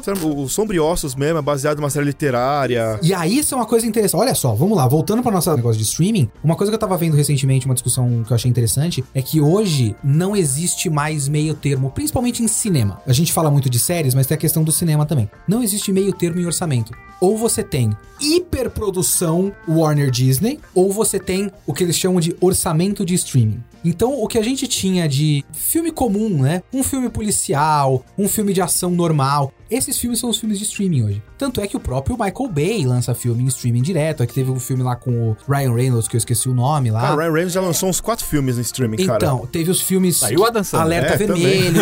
o Adam Sandler virou streaming boy. O Adam Sandler antes era o tipo de filme que as pessoas iam no cinema assistir. Não é mais. Agora a gente dividiu tanto a coisa que não existe meio termo. Ou tem filme-evento com orçamento de PIB de pequena nação africana. E você tem orçamento de streaming muito pequenininho. Aí que você vai pra aquela coisa. Isso é muito parecido com anime. Eu já vou voltar, vou fazer uma parêntese rapidinho aqui, mas enfim. Muito parecido com anime. Você pega um nome do vento. Pra fazer um negócio do jeito que deveria ser, você tinha que ter um orçamento trilogia Senhor dos Anéis do Peter Jackson. Pra você fazer um bagulho que vai ficar decente na tela, suponho. Ninguém vai investir nisso porque não tem a mesma garantia de retorno de bilheteria de bilhão de dólares do Homem-Aranha. Então o cara não vai fazer isso. O que, que ele vai fazer? Vai alocar um orçamento de streaming pra colocar na Amazon. Vai ficar bom? Não vai. Então é isso. A questão da mudança no streaming também mudou o tipo de conteúdo que é produzido, aliás, e a maneira como a gente se relaciona com eles. A gente tem um bagulho, sei lá, antes eu tenho pra mim que um filme tipo um Top Gun, é que a gente tem a experiência do Top Gun Maverick que me desmente já, mas é que eu pensei muito no Top Gun, o primeiro lá, ou qualquer outro filme de ação normal que pode, poderia ser muito bom lá, um Fogo contra Fogo, um bagulho assim. Antes a gente veria esse filme como um evento. Esse é tipo um grande filme desse ano. Hoje é tipo, ah, esse filme é legal, acabou de entrar na Netflix. Aí você vê e aí, tá, eu vi esse filme, você viu esse filme, pô, esse filme é legal. Não é o grande evento que antes era significativo. Porque a coisa tá tão dividida e a, a nossa experiência assistindo coisa no streaming é tão casual que as coisas, eu sinto isso, perdem um pouquinho o valor. É tipo o alerta vermelho. Alerta Vermelho é supostamente a maior audiência da história da Netflix. De filme original, de filme, eu não sei. Porque tem o Squid Game, né? A gente tem que confiar nos números deles. Se a gente confiar nos números deles, o Alerta Vermelho é o filme mais assistido da história do cinema. O que eu duvido. Mas é que eles colocam em minutos assistidos. Eu acho que eles devem contar cada pessoa que viu dois minutos e deixou pra lá. Se acumula isso em milhões de, de assinantes, realmente deu muitos minutos assistidos. Eu acho que não é assim que você devia medir. Mas enfim. Mas os caras podem dizer que é um grande filme, mesmo sem eu nunca ter conhecido nenhum ser humano que assistiu Alerta Vermelho. É o novo 10 Mandamentos, né? Eu assisti e é ruim. Ó, o primeiro ser humano e o primeiro comentário que eu tenho de, de Alerta Vermelho. Joinha pra baixo. É a primeira vez. E muda muito a nossa relação. Eu acho que muda muito a nossa relação com as coisas. Muda até a maneira como a gente vê TV. Eu tenho filho de 6 anos. Ele não sabe o que é esperar pra assistir o negócio no horário. Ah, não, isso aí já é uma coisa Isso já que foi. Já era. O Augusto curte, sei lá, o Jovens Titãs em Ação, maravilhoso, e dá play em Jovens Titãs em Ação. E vai! E o bagulho roda. Ele não tem que esperar. Qual é o horário de Jovens Titãs em Ação no Cartoon Network? É sete e meia da noite. não é- existe mais é, isso. É por isso que a TV, a TV aberta normal, tem morrido cada vez mais e não consegue renovar o público. A TV a cabo tá complicada. É, a TV aberta e a cabo. A TV aberta geral, né? É que a Free TV nos Estados Unidos tem um formato um pouco diferente ainda e ainda tem uma certa sobrevida que eu não sei quanto que vai se aplicar aqui, até por causa das mudanças que tem, né? Por exemplo, se você pegar emissoras de TV que a gente tem hoje, a Globo tá passando por uma reformulação gigante. A Record não conta, porque a Record ela tem um, um formato totalmente diferente que a gente não vai entrar aqui hoje pra discutir isso. E o SBT tá morrendo, né? O SBT tem o Silvio Santos e tá rezando pra que ele continue é, firme e forte ali, porque a hora que chegar a hora dele, acabou a emissora, né? Já não consegue mais se sustentar. E aí você vê a Band com movimento, mas o movimento da Band foi o Faustão. Quanto tempo o Fausto aguenta? Ele Já tem 70 anos. Já tá difícil pra ele gravar todos os dias. E aí vai viver de eventos como a Fórmula 1, um Campeonato Mundial, o NBA, um Campeonato Brasileiro. E é isso. Quando você tem, a gente falou no começo do futebol, é porque a Prime Video, a Amazon, já tá transmitindo futebol na plataforma. A HBO já tem futebol na plataforma. Star Plus também tem, né? Então, assim, tudo do grupo Disney, então faz todo sentido. Então, o que acontece? Daqui a pouco, esses canais, eles não vão ter mais o que as pessoas assistirem, a não ser esses nomes que a gente acabou de falar. E aí, já não é um nome que, por exemplo, Silvio Santos, se você falar pra Augusto e Silvio Santos, ele vai olhar e falar, quem? É, não. Não existe, sabe? E não tem outros nomes, né? Você tem o Mion, mas eu não sei o quanto que esses caras são fortes pra fazer uma criança, sei lá, de 10, 11 anos, né? Ali um, um- com um adolescente, 14, 15, parar na frente da televisão. O moleque vai falar: olha, vou assistir o Squid Game, vou dar o play lá, assistir Round 6, vou assistir, sei lá, o, o meu desenho que acabou de estrear, entendeu? E a hora que eu quiser, do jeito que eu quiser. E tem aquela coisa que se você liga na Globo, você vai assistir o que a Globo escolheu pra passar naquele momento. Se você vai na Disney Plus, você olha 28 mil quadradinhos felizes na sua frente. Então, Sorrindo ah, então pra você e falando: ai, me assistam! está tudo bem, esqueça os problemas do mundo. E o cara tem milhões e milhões e milhões de opções. Estou com os Vingadores aqui. Aí em quem ele vota depois disso? É Não vamos nem entrar nisso. E quem é a culpa da sua história? Da Disney. É óbvio que Que é o da Brasil tá assim por quê? É tudo um grande acordo nacional. Com o Mickey e com tudo. É isso aí, cara. Arquiva esse processo. Oh!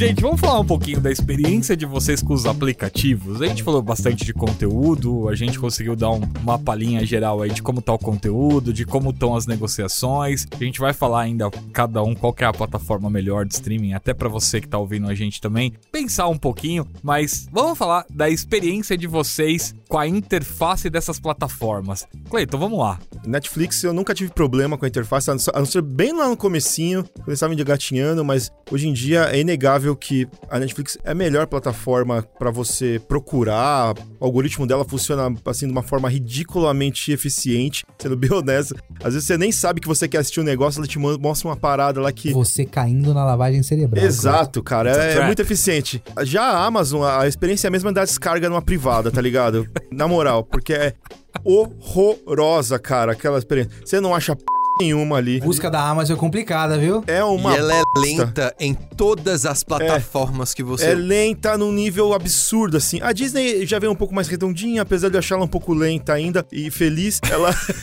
ela. ela, É um ela- problema pra mim. a Amazon também não- não é só o problema de ser lenta, ela é caótica. Você tem, assim, sei lá, é, Carnival Room aqui, do lado você tem Inuyasha. E aí, tipo, você. O que, que você tá fazendo no E, meu e negócio? não existe um botão dedicado pra busca, cara. A busca fica lá em cima. É uma coisa esquisita, Se né? você for apertar o, o direcional pra baixo, no caso que eu vou no videogame, e vou lá pesquisando os filmes, pra você fazer a busca, você tem que subir tudo de novo, porque a busca tá lá em cima. Vou nem entrar na parte da legenda da Amazon, porque, mano. Tem um monte de episódio que não tem. Se você não sabe inglês, você não assiste algumas coisas. E quando você coloca a legenda, é uma legenda desse tamanho, assim, ó.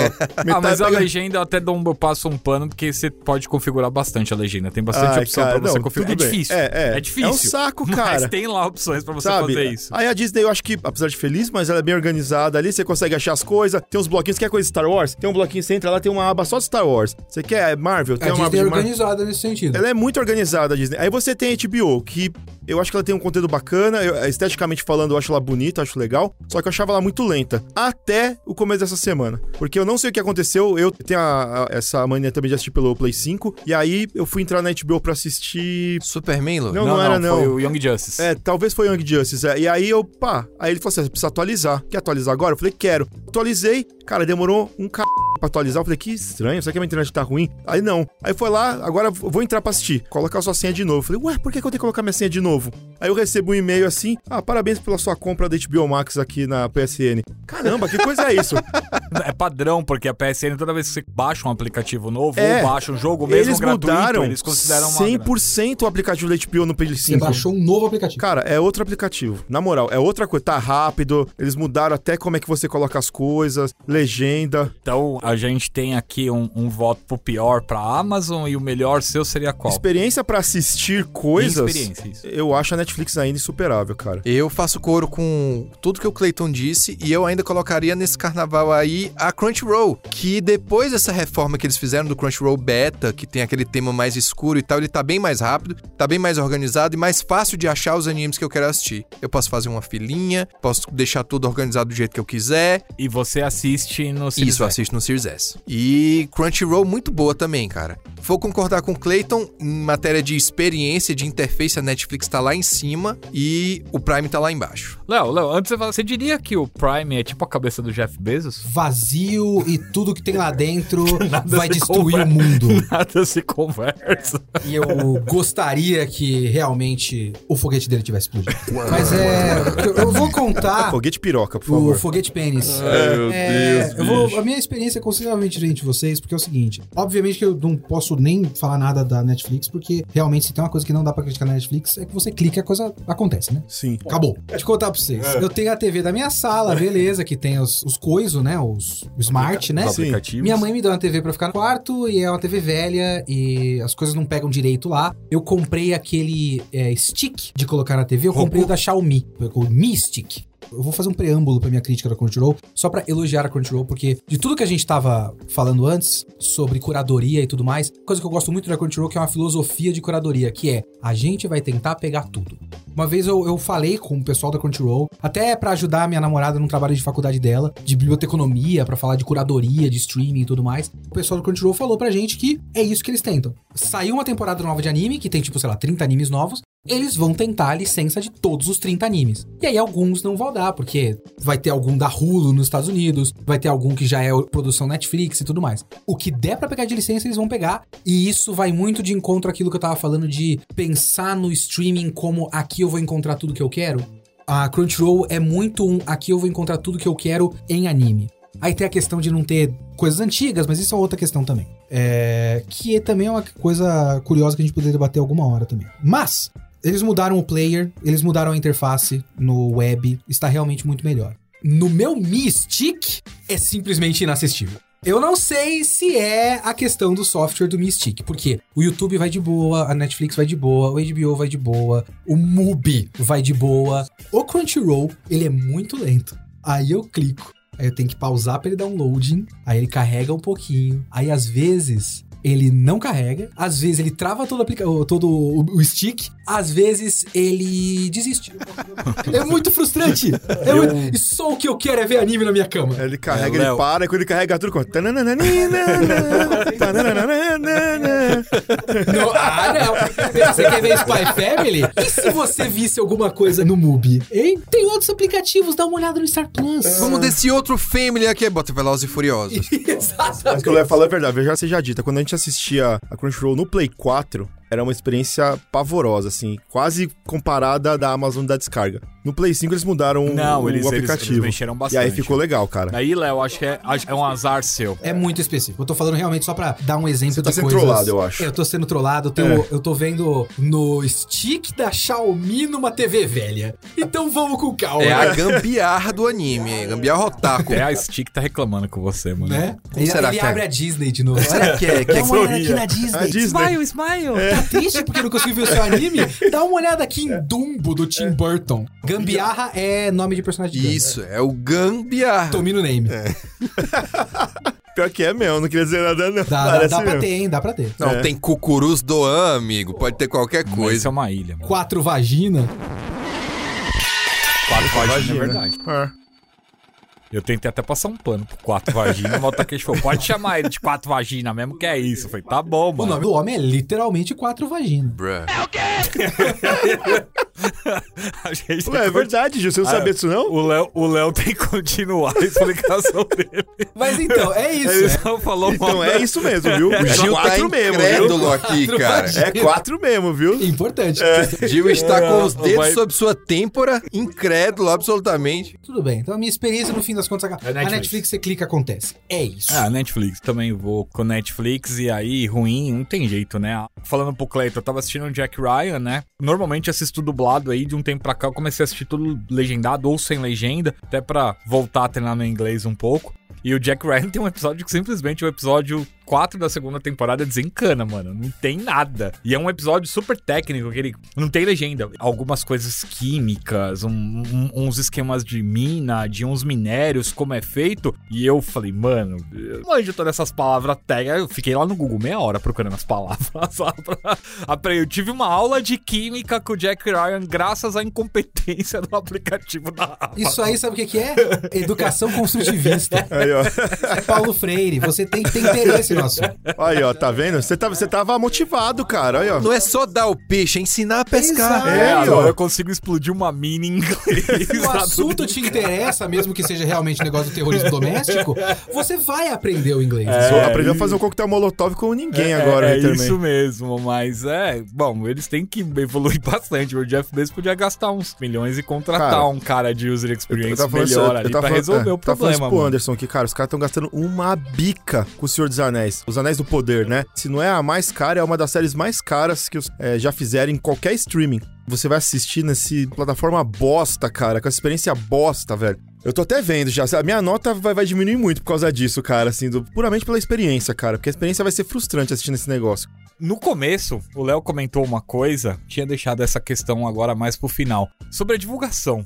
Qual dessas plataformas entrega melhor pra vocês a informação que a série tá sendo lançada ou que vai ser lançada, seja por newsletter, aviso no Twitter, seja por sinal de fumaça? Tem alguma que vocês apontem como, pô, essa aí realmente é boa? Porque eu sei que hoje vai estrear a série tal, ou só o filão mesmo do negócio, que é o que a gente falou, olha, o Obi-Wan vai estrear e aí tá em tudo que é relógio, tá tudo que é lugar, mas quando vai estrear um, um anime, sei lá, XPTO e a Netflix, quando se trata de anime pra divulgar anime, é um show de horrores, né? Mas vamos lá. Amazon, Netflix e Crunchyroll comprem bem essa função pra mim. Vejo muito comercial em vídeo de YouTube, em site que eu costumo visitar. Às vezes até na rua mesmo também, mas no caso de Amazon, Netflix e Disney, Crunchyroll nem tanto. Mas na hora de divulgar a parada, eu acho que essas três aí, elas se dão muito bem. É, a questão da Disney é que a Disney tem a questão da curadoria própria, né? Então, eles não têm o bagulho de toda semana tem 500 milhões de coisas. Então, se eles vão lançar aquela uma coisa, aquela uma coisa você vai saber que aquilo existe. Vai estar em Porque todo eles lugar. vão cobrir cada estação de metrô com o Cavaleiro da Lua. Exatamente. Sabe? Então tem isso, isso é muito forte deles. Mas é também porque tem essa questão de é isso que eles estão lançando nesse momento. Qual é o evento do momento? É o Obi-Wan? É a Miss Marvel? Então é isso que eles vão divulgar. A Netflix tem aquilo.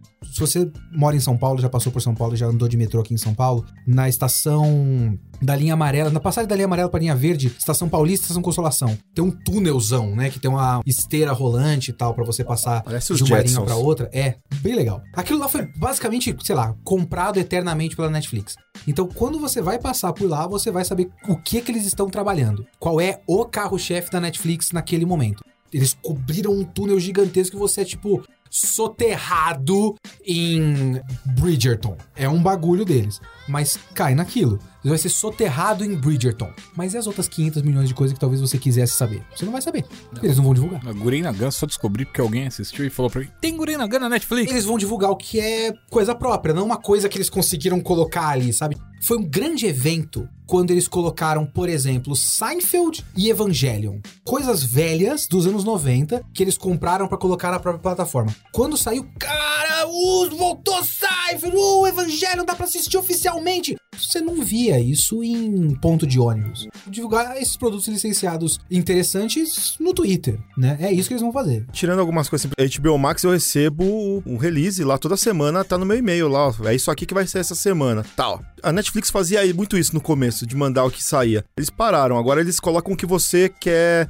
acompanhar. Você coloca assim, ó, me avise quando isso aqui for sair. Aí você realmente recebe um e-mail da Netflix falando assim, ó, a série que você tá de olho, tá aqui, ó, saiu. Mas eles não mandam mais esse, esse e-mail pra você falando isso assim.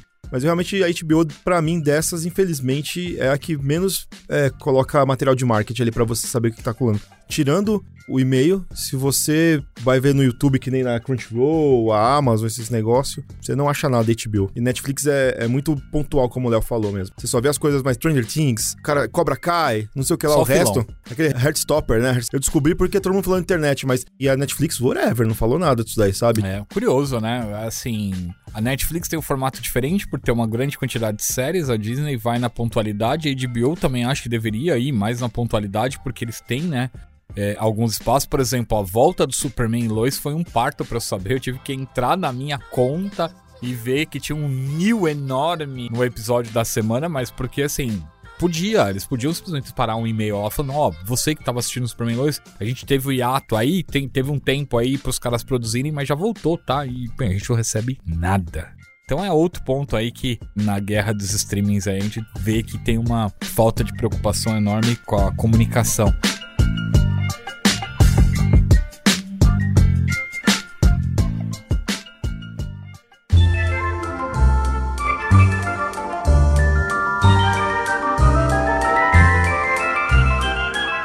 A gente tá caminhando pra reta final, um papo aí bem longo com várias revelações bem interessantes. E eu queria saber de vocês, agora sim, qual que é a plataforma favorita de cada um? Crunchyroll, falo com tranquilidade. Gosto muito de assistir anime, principalmente quando tô almoçando ou tô jantando. Netflix, muito pontualmente, quando eu quero ver alguma coisa muito específica ou alguma série que acabou de chegar. O Amazon Prime idem, HBO Max idem, mas o streaming pro qual eu acabo voltando com mais frequência é o Crunchyroll. É o meu preferido. É, eu vou com o Rafa aí, porque Crunchyroll é o bagulho que eu assisto. Eu diria, inclusive, que a gente não colocou aqui porque não é assim que a gente pensa nela, mas eu assisto muito mais YouTube do que qualquer outra coisa. Porque o meu bagulho é o tipo de conteúdo que produtores independentes criam pro YouTube. Mas é YouTube e depois Crunchyroll que eu assisto pra caramba. Depois disso, talvez hoje a minha, o meu grande companheiro é Star Plus. Ah, pensei que ele ia falar da Disney. A é um Disney, eu cara adoro a Disney. Eu fico vendo a Pequena Sereia várias vezes. Eu gosto muito. Não, mas o Star Plus, porque assim, eu, eu ainda faço trabalho de tradução de, de quadrinhos. Eu preciso de ruído branco. Futebol é um ótimo ruído branco. Então, é ESPN, que tem na- na- no negócio lá na Star Plus, e assistir campeonato inglês, campeonato espanhol. E aí também eu tenho a senha do Globoplay, dos pais da Ana. Parasita. Parasita, mano. Parasita Eu demais. sei, ele gosta de colocar o assassímio e Modok, a série do Ah, Modok. adoro o Modok. Ah, não! Desculpa, eu assino três coisas. Eu Hulu. assino Hulu, eu assino Spotify, eu assino o... High dive. High Dive, quem é? Gostaria. Nem o dono do High Dive assina o High Dive, cara. Gostaria. Sabe o que eu queria que chegasse aqui? Retro Crush. Retro Crush, esse eu é concordo bom, hein? com você, meu. É um streaming é, americano de anime velho. Eu concordo Ah, com você. achei que, era, achei que eram os 100%, capítulos mano. antigos do Mega Crush. Isso. Vou assistir em loop. Então eu assino o Prime por causa do, do frete e eu assino Combate. É. E eu cansei de ficar achando streaming pirata do Combate. Parasita. Hoje eu velho. pago, ok? Eu Aí, pago. que beleza, cara. Porque os pais da Ana não assinaram o pacote completo do Globoplay. Eu não tenho nem o Premiere. Tem que Você reclamar, se- tem que reclamar com seu Você tem sogro, senha- senha mano. do Premiere, Anderson? Eu tenho, mas não vou te É. emprestar Parasita. Passa a Pô, Premiere aí, Ana. passa, passa a mão no iPhone aí, dá uma ligada pro pai da Ana, ó. Reclama.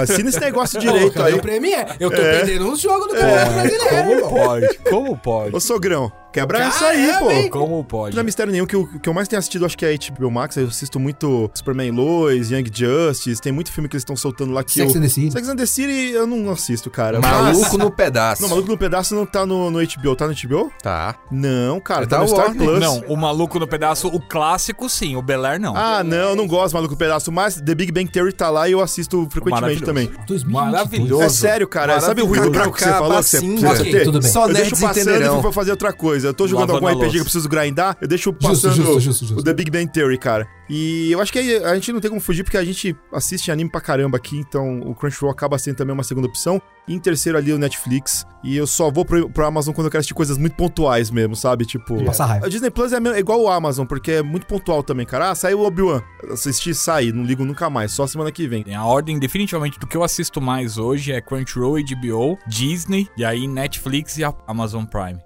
Vamos lá, Netflix também deu uma bela caída Sim. de conteúdo, né? Então é quando vem os Stranger Things da vida. Eu deixei Sombras e Ossos Sombriossos, né? separado pra assistir, porque o Clayton indicou e tal. Mas em sequência do que eu assisto a Crunchyroll, né? Todos os animes a gente acaba uma maratona natural. Nosso One Piece tá lá, então obrigatoriamente já deveria ser o melhor serviço por ter One Piece. O Crunchyroll. Ah, sim, mas o One Piece também tem Netflix e também tem HBO. né? Não, mas tá, tá atrasado, não tá atualizado. Gosto da dublagem brasileira, mas eu. Você quer ver o episódio atual, né? É Isso óbvio, aí. óbvio. E aí a, a HBO tem essa, essa questão do Superman Lois, que é muito bom, né? Vamos ver como é que vai ficar a HBO agora, né? Também com essas mudanças. Mas atualmente essa é a ordem do que eu assisto. Ah, Uma coisa que eu fiquei pensando aqui, um que a gente não comentou. Tirando você que deve usar o Premiere, alguém usa Globoplay como um serviço de streaming? Eu uso. Você vê o que lá? Eu vejo The Good Doctor, eu vejo os Trapalhões, sai de baixo, toma lá na cá. Não, não, sério. o cheiro do mofo e a naftalina Só que eu vejo, eu aqui. vejo Doctor Who. Vamp. Ah, Doctor Who tá Doctor lá, Who eu né? vejo toda vez que sai episódio novo, tipo duas vezes por ano, eles botam lá. Eles têm umas séries originais da Globo mesmo, tipo aquele Arcanjo Renegado que eu gosto pra caramba, Ilha de Ferro eu gosto, aquele Desalma é legal. O mesmo tipo de coisa que a gente vê gringo e a Globo tá produzindo. Pois Eu é. não sei se é bom. Esse desalma que você falou, aquele seriado médico, como é que chama o nome dele? Sob pressão. Sob pressão lá com a Marge este ano. Cinco temporadas num seriado médico brasileiro, a gente não comenta essas coisas, né? Mas tá lá, existe. Eu não uso o Globoplay como isso. É, o problema é tempo pra assistir tudo isso, né, É, cara? A gente, coisa. é consu... a gente mal consegue terminar de assistir as coisas que a gente precisa pra falar aqui. Seriado médico tem 20 temporadas de Grey's Anatomy, ainda depois tem que assistir mais 5 ali. É, o coisa meu ali, ruído pra trabalhar em dia de home office é os Trapalhões. Cara, faz tempo que eu não assisto Trapalhões, mano. Eu acho que um dia desse eu me peguei mudando de canal e o SBT tá passando os filmes antigos do, dos Trapalhões e eu acabei esbarrando aí no maluco Vivi Trapalhão. pra ver os Trapalhões no coisa assim. SBT, bicho. Bom, Chaves passou em outro lugar também, cara. Nada faz sentido, cara. Nada faz Não, sentido. não, o mundo não é mais mudaram. o mesmo, Charles. Já era. Assim como o nosso podcast tá acabando, né? Eu acho que quem ouviu a gente até aqui hoje. Gente, valeu por tudo. Rafael, suas mídias sociais pra gente terminar. Vocês me encontram lá no Twitter, arroba aquele Rafael, e também toda terça no Direto da Pedreira às 5 da tarde, e às sextas também às 5 da tarde, com o GPS ao lado do Leonardo Kitsune. Caramba. Vocês podem ver muito mais o meu trabalho lá no geekyear.com.br. Cleiton? Podem me ver segunda a sexta no YouTube do Mais Geek. Tem programa todos os dias. Eu também tô toda segunda e quarta-feira, 5 horas da tarde, na Twitch do Geek Here, fazendo outra dimensão, que é o nosso programa de listas mais variadas possíveis aí. E nas mídias sociais é ClaytonSF ou Clayton.sf, tirando na Twitch, que é o príncipe da proteína. Boa, Leonardo Vecna Kitsune, por favor. Vocês podem me encontrar na Disney Plus. É, sendo Um feliz. documentário autobiográfico chama Casa do Mickey. É o, sobre a história da minha vida. Ou então no Twitter, é arroba Leo Kitsune. Ou então no podcast Kitsune da Semana, que é um podcast muito, muito feliz. É verdade, eu choro toda vez que eu ouço, tanta felicidade. Mas peraí, a casa do Mickey é no Star Plus ou no Disney Plus? Eu não sei mais agora. Ah, meu Deus! Porque se for no Star Plus, é você fazendo cosplay de Pato Donald, tá ligado? O Star Plus é pra 18 mais ali, cara. Bom, se vocês quiserem me encontrar nas mídias sociais, eu estou em todo lugar como Haterman TV. Obrigado aí por todo o tempo de vocês ouvindo a gente. Desculpem qualquer coisa, principalmente na hora de falar de nomes de personagens de Ganda. Obrigado por tudo, valeu, gente, e até a próxima. Falou! Vou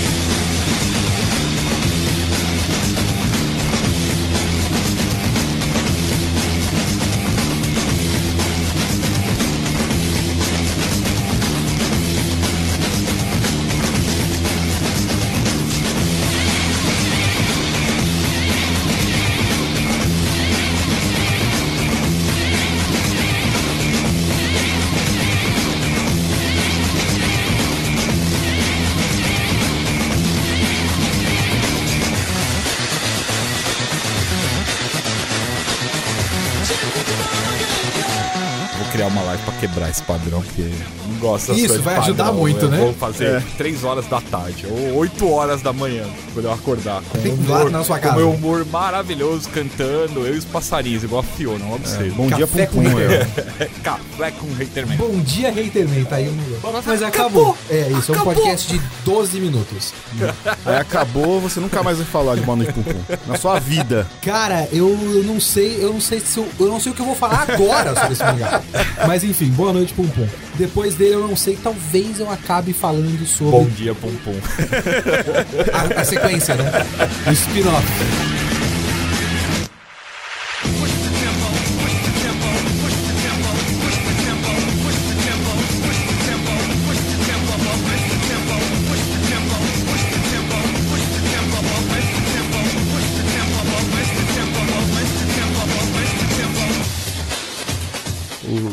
É, são os principais. É... Eita. Olha, Leonardo. isso aí é o Grande Ah. Dragão Branco, velho. Leonardo. É, a trilha do Grande Dragão Branco aí, cara. Atenda o telefone, Leonardo. É, o Grande Dragão Branco. Desligou. Desligou, Agora Leonardo. desligaram na cara do Leonardo. Não é o Dragão Branco, Rafa? É a trilha do Dragão Branco, Olha cara. aí, ó. Caramba. Mostrando, mostrando seu lado que gosta de filmes. Comitê. É o, o toque padrão do iPhone, eu nunca mudei isso aqui. Sei, sei.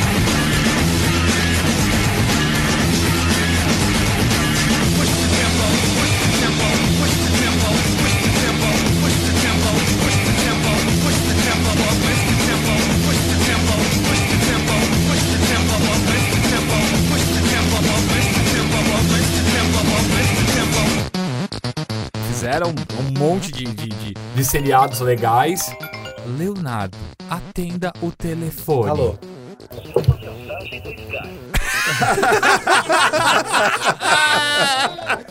Essa é uma mensagem Ai, do Star. Plus pra você. Eles estão falando de streaming? É, esse cara tentando te É, brincar. é, Não, Star não. Plus. Isso é real, eles escutam a gente. Isso aí, com certeza, é esse cara Léo, tentando vender assine o streaming Star pro Léo. Assine, Cara, Léo. eles escutam a gente, cara. Deixa de ser o parasita. Certeza absoluta. Eu não sei usar iPhone direito, eu só deixar no silencioso. Coloca no modo avião.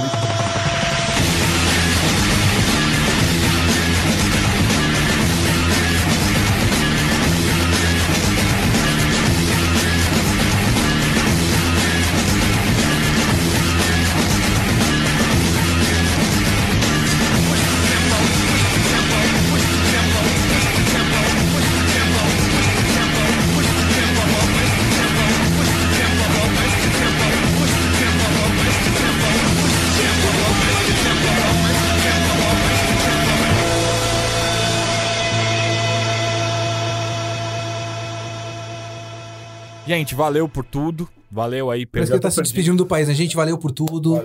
Tô sucesso pra você. Zil, tchau.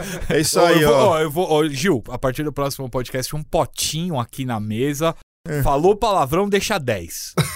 Tá bom. É. Porque tem crianças ouvindo a gente. Tem não. Tem crianças, Tem, seis sim. anos Justo, ouvindo a justo, gente. justo. e Tem, você sim. tá falando muito palavrão, Cleiton. Tô, não, Você, o Léo falou hoje- duas vezes mais palavrão que eu. Eu não? Não, não, hoje você Conta foi aí, o... faz o Gil Sovar, por Ó, favor. vai ter VAR no próximo, quantidade de palavrões. Ah, E na próxima semana vai ter que pagar o cofrinho Ó, aqui. desculpa, a eu botar tô gente tem- depois. A gente tem a nossa tia aqui do Geek que é a tia Thaís. É, a ela é tia do Tia monte de gente, as molecadas vai chegar, tia Thaís, ela falou palavrão. palavrão. E aí a Thaís vai chegar aqui, gente, vocês estão falando palavrão. É, seus destemperados. Peço desculpa, isso aí é f mesmo. Você tá errado, você tá errado. Ela, ela- não chega desse jeito, ela, ela chega e fala assim: Oi, oi, oi, gente linda, vocês estão falando palavrão. Eu pensei que o Rafa ia começar um jingle agora. Ele... Sabe onde você pode encontrar? geekhere.com.br loja.geekhere.com.br Olha, a gente já bolou um jingle já.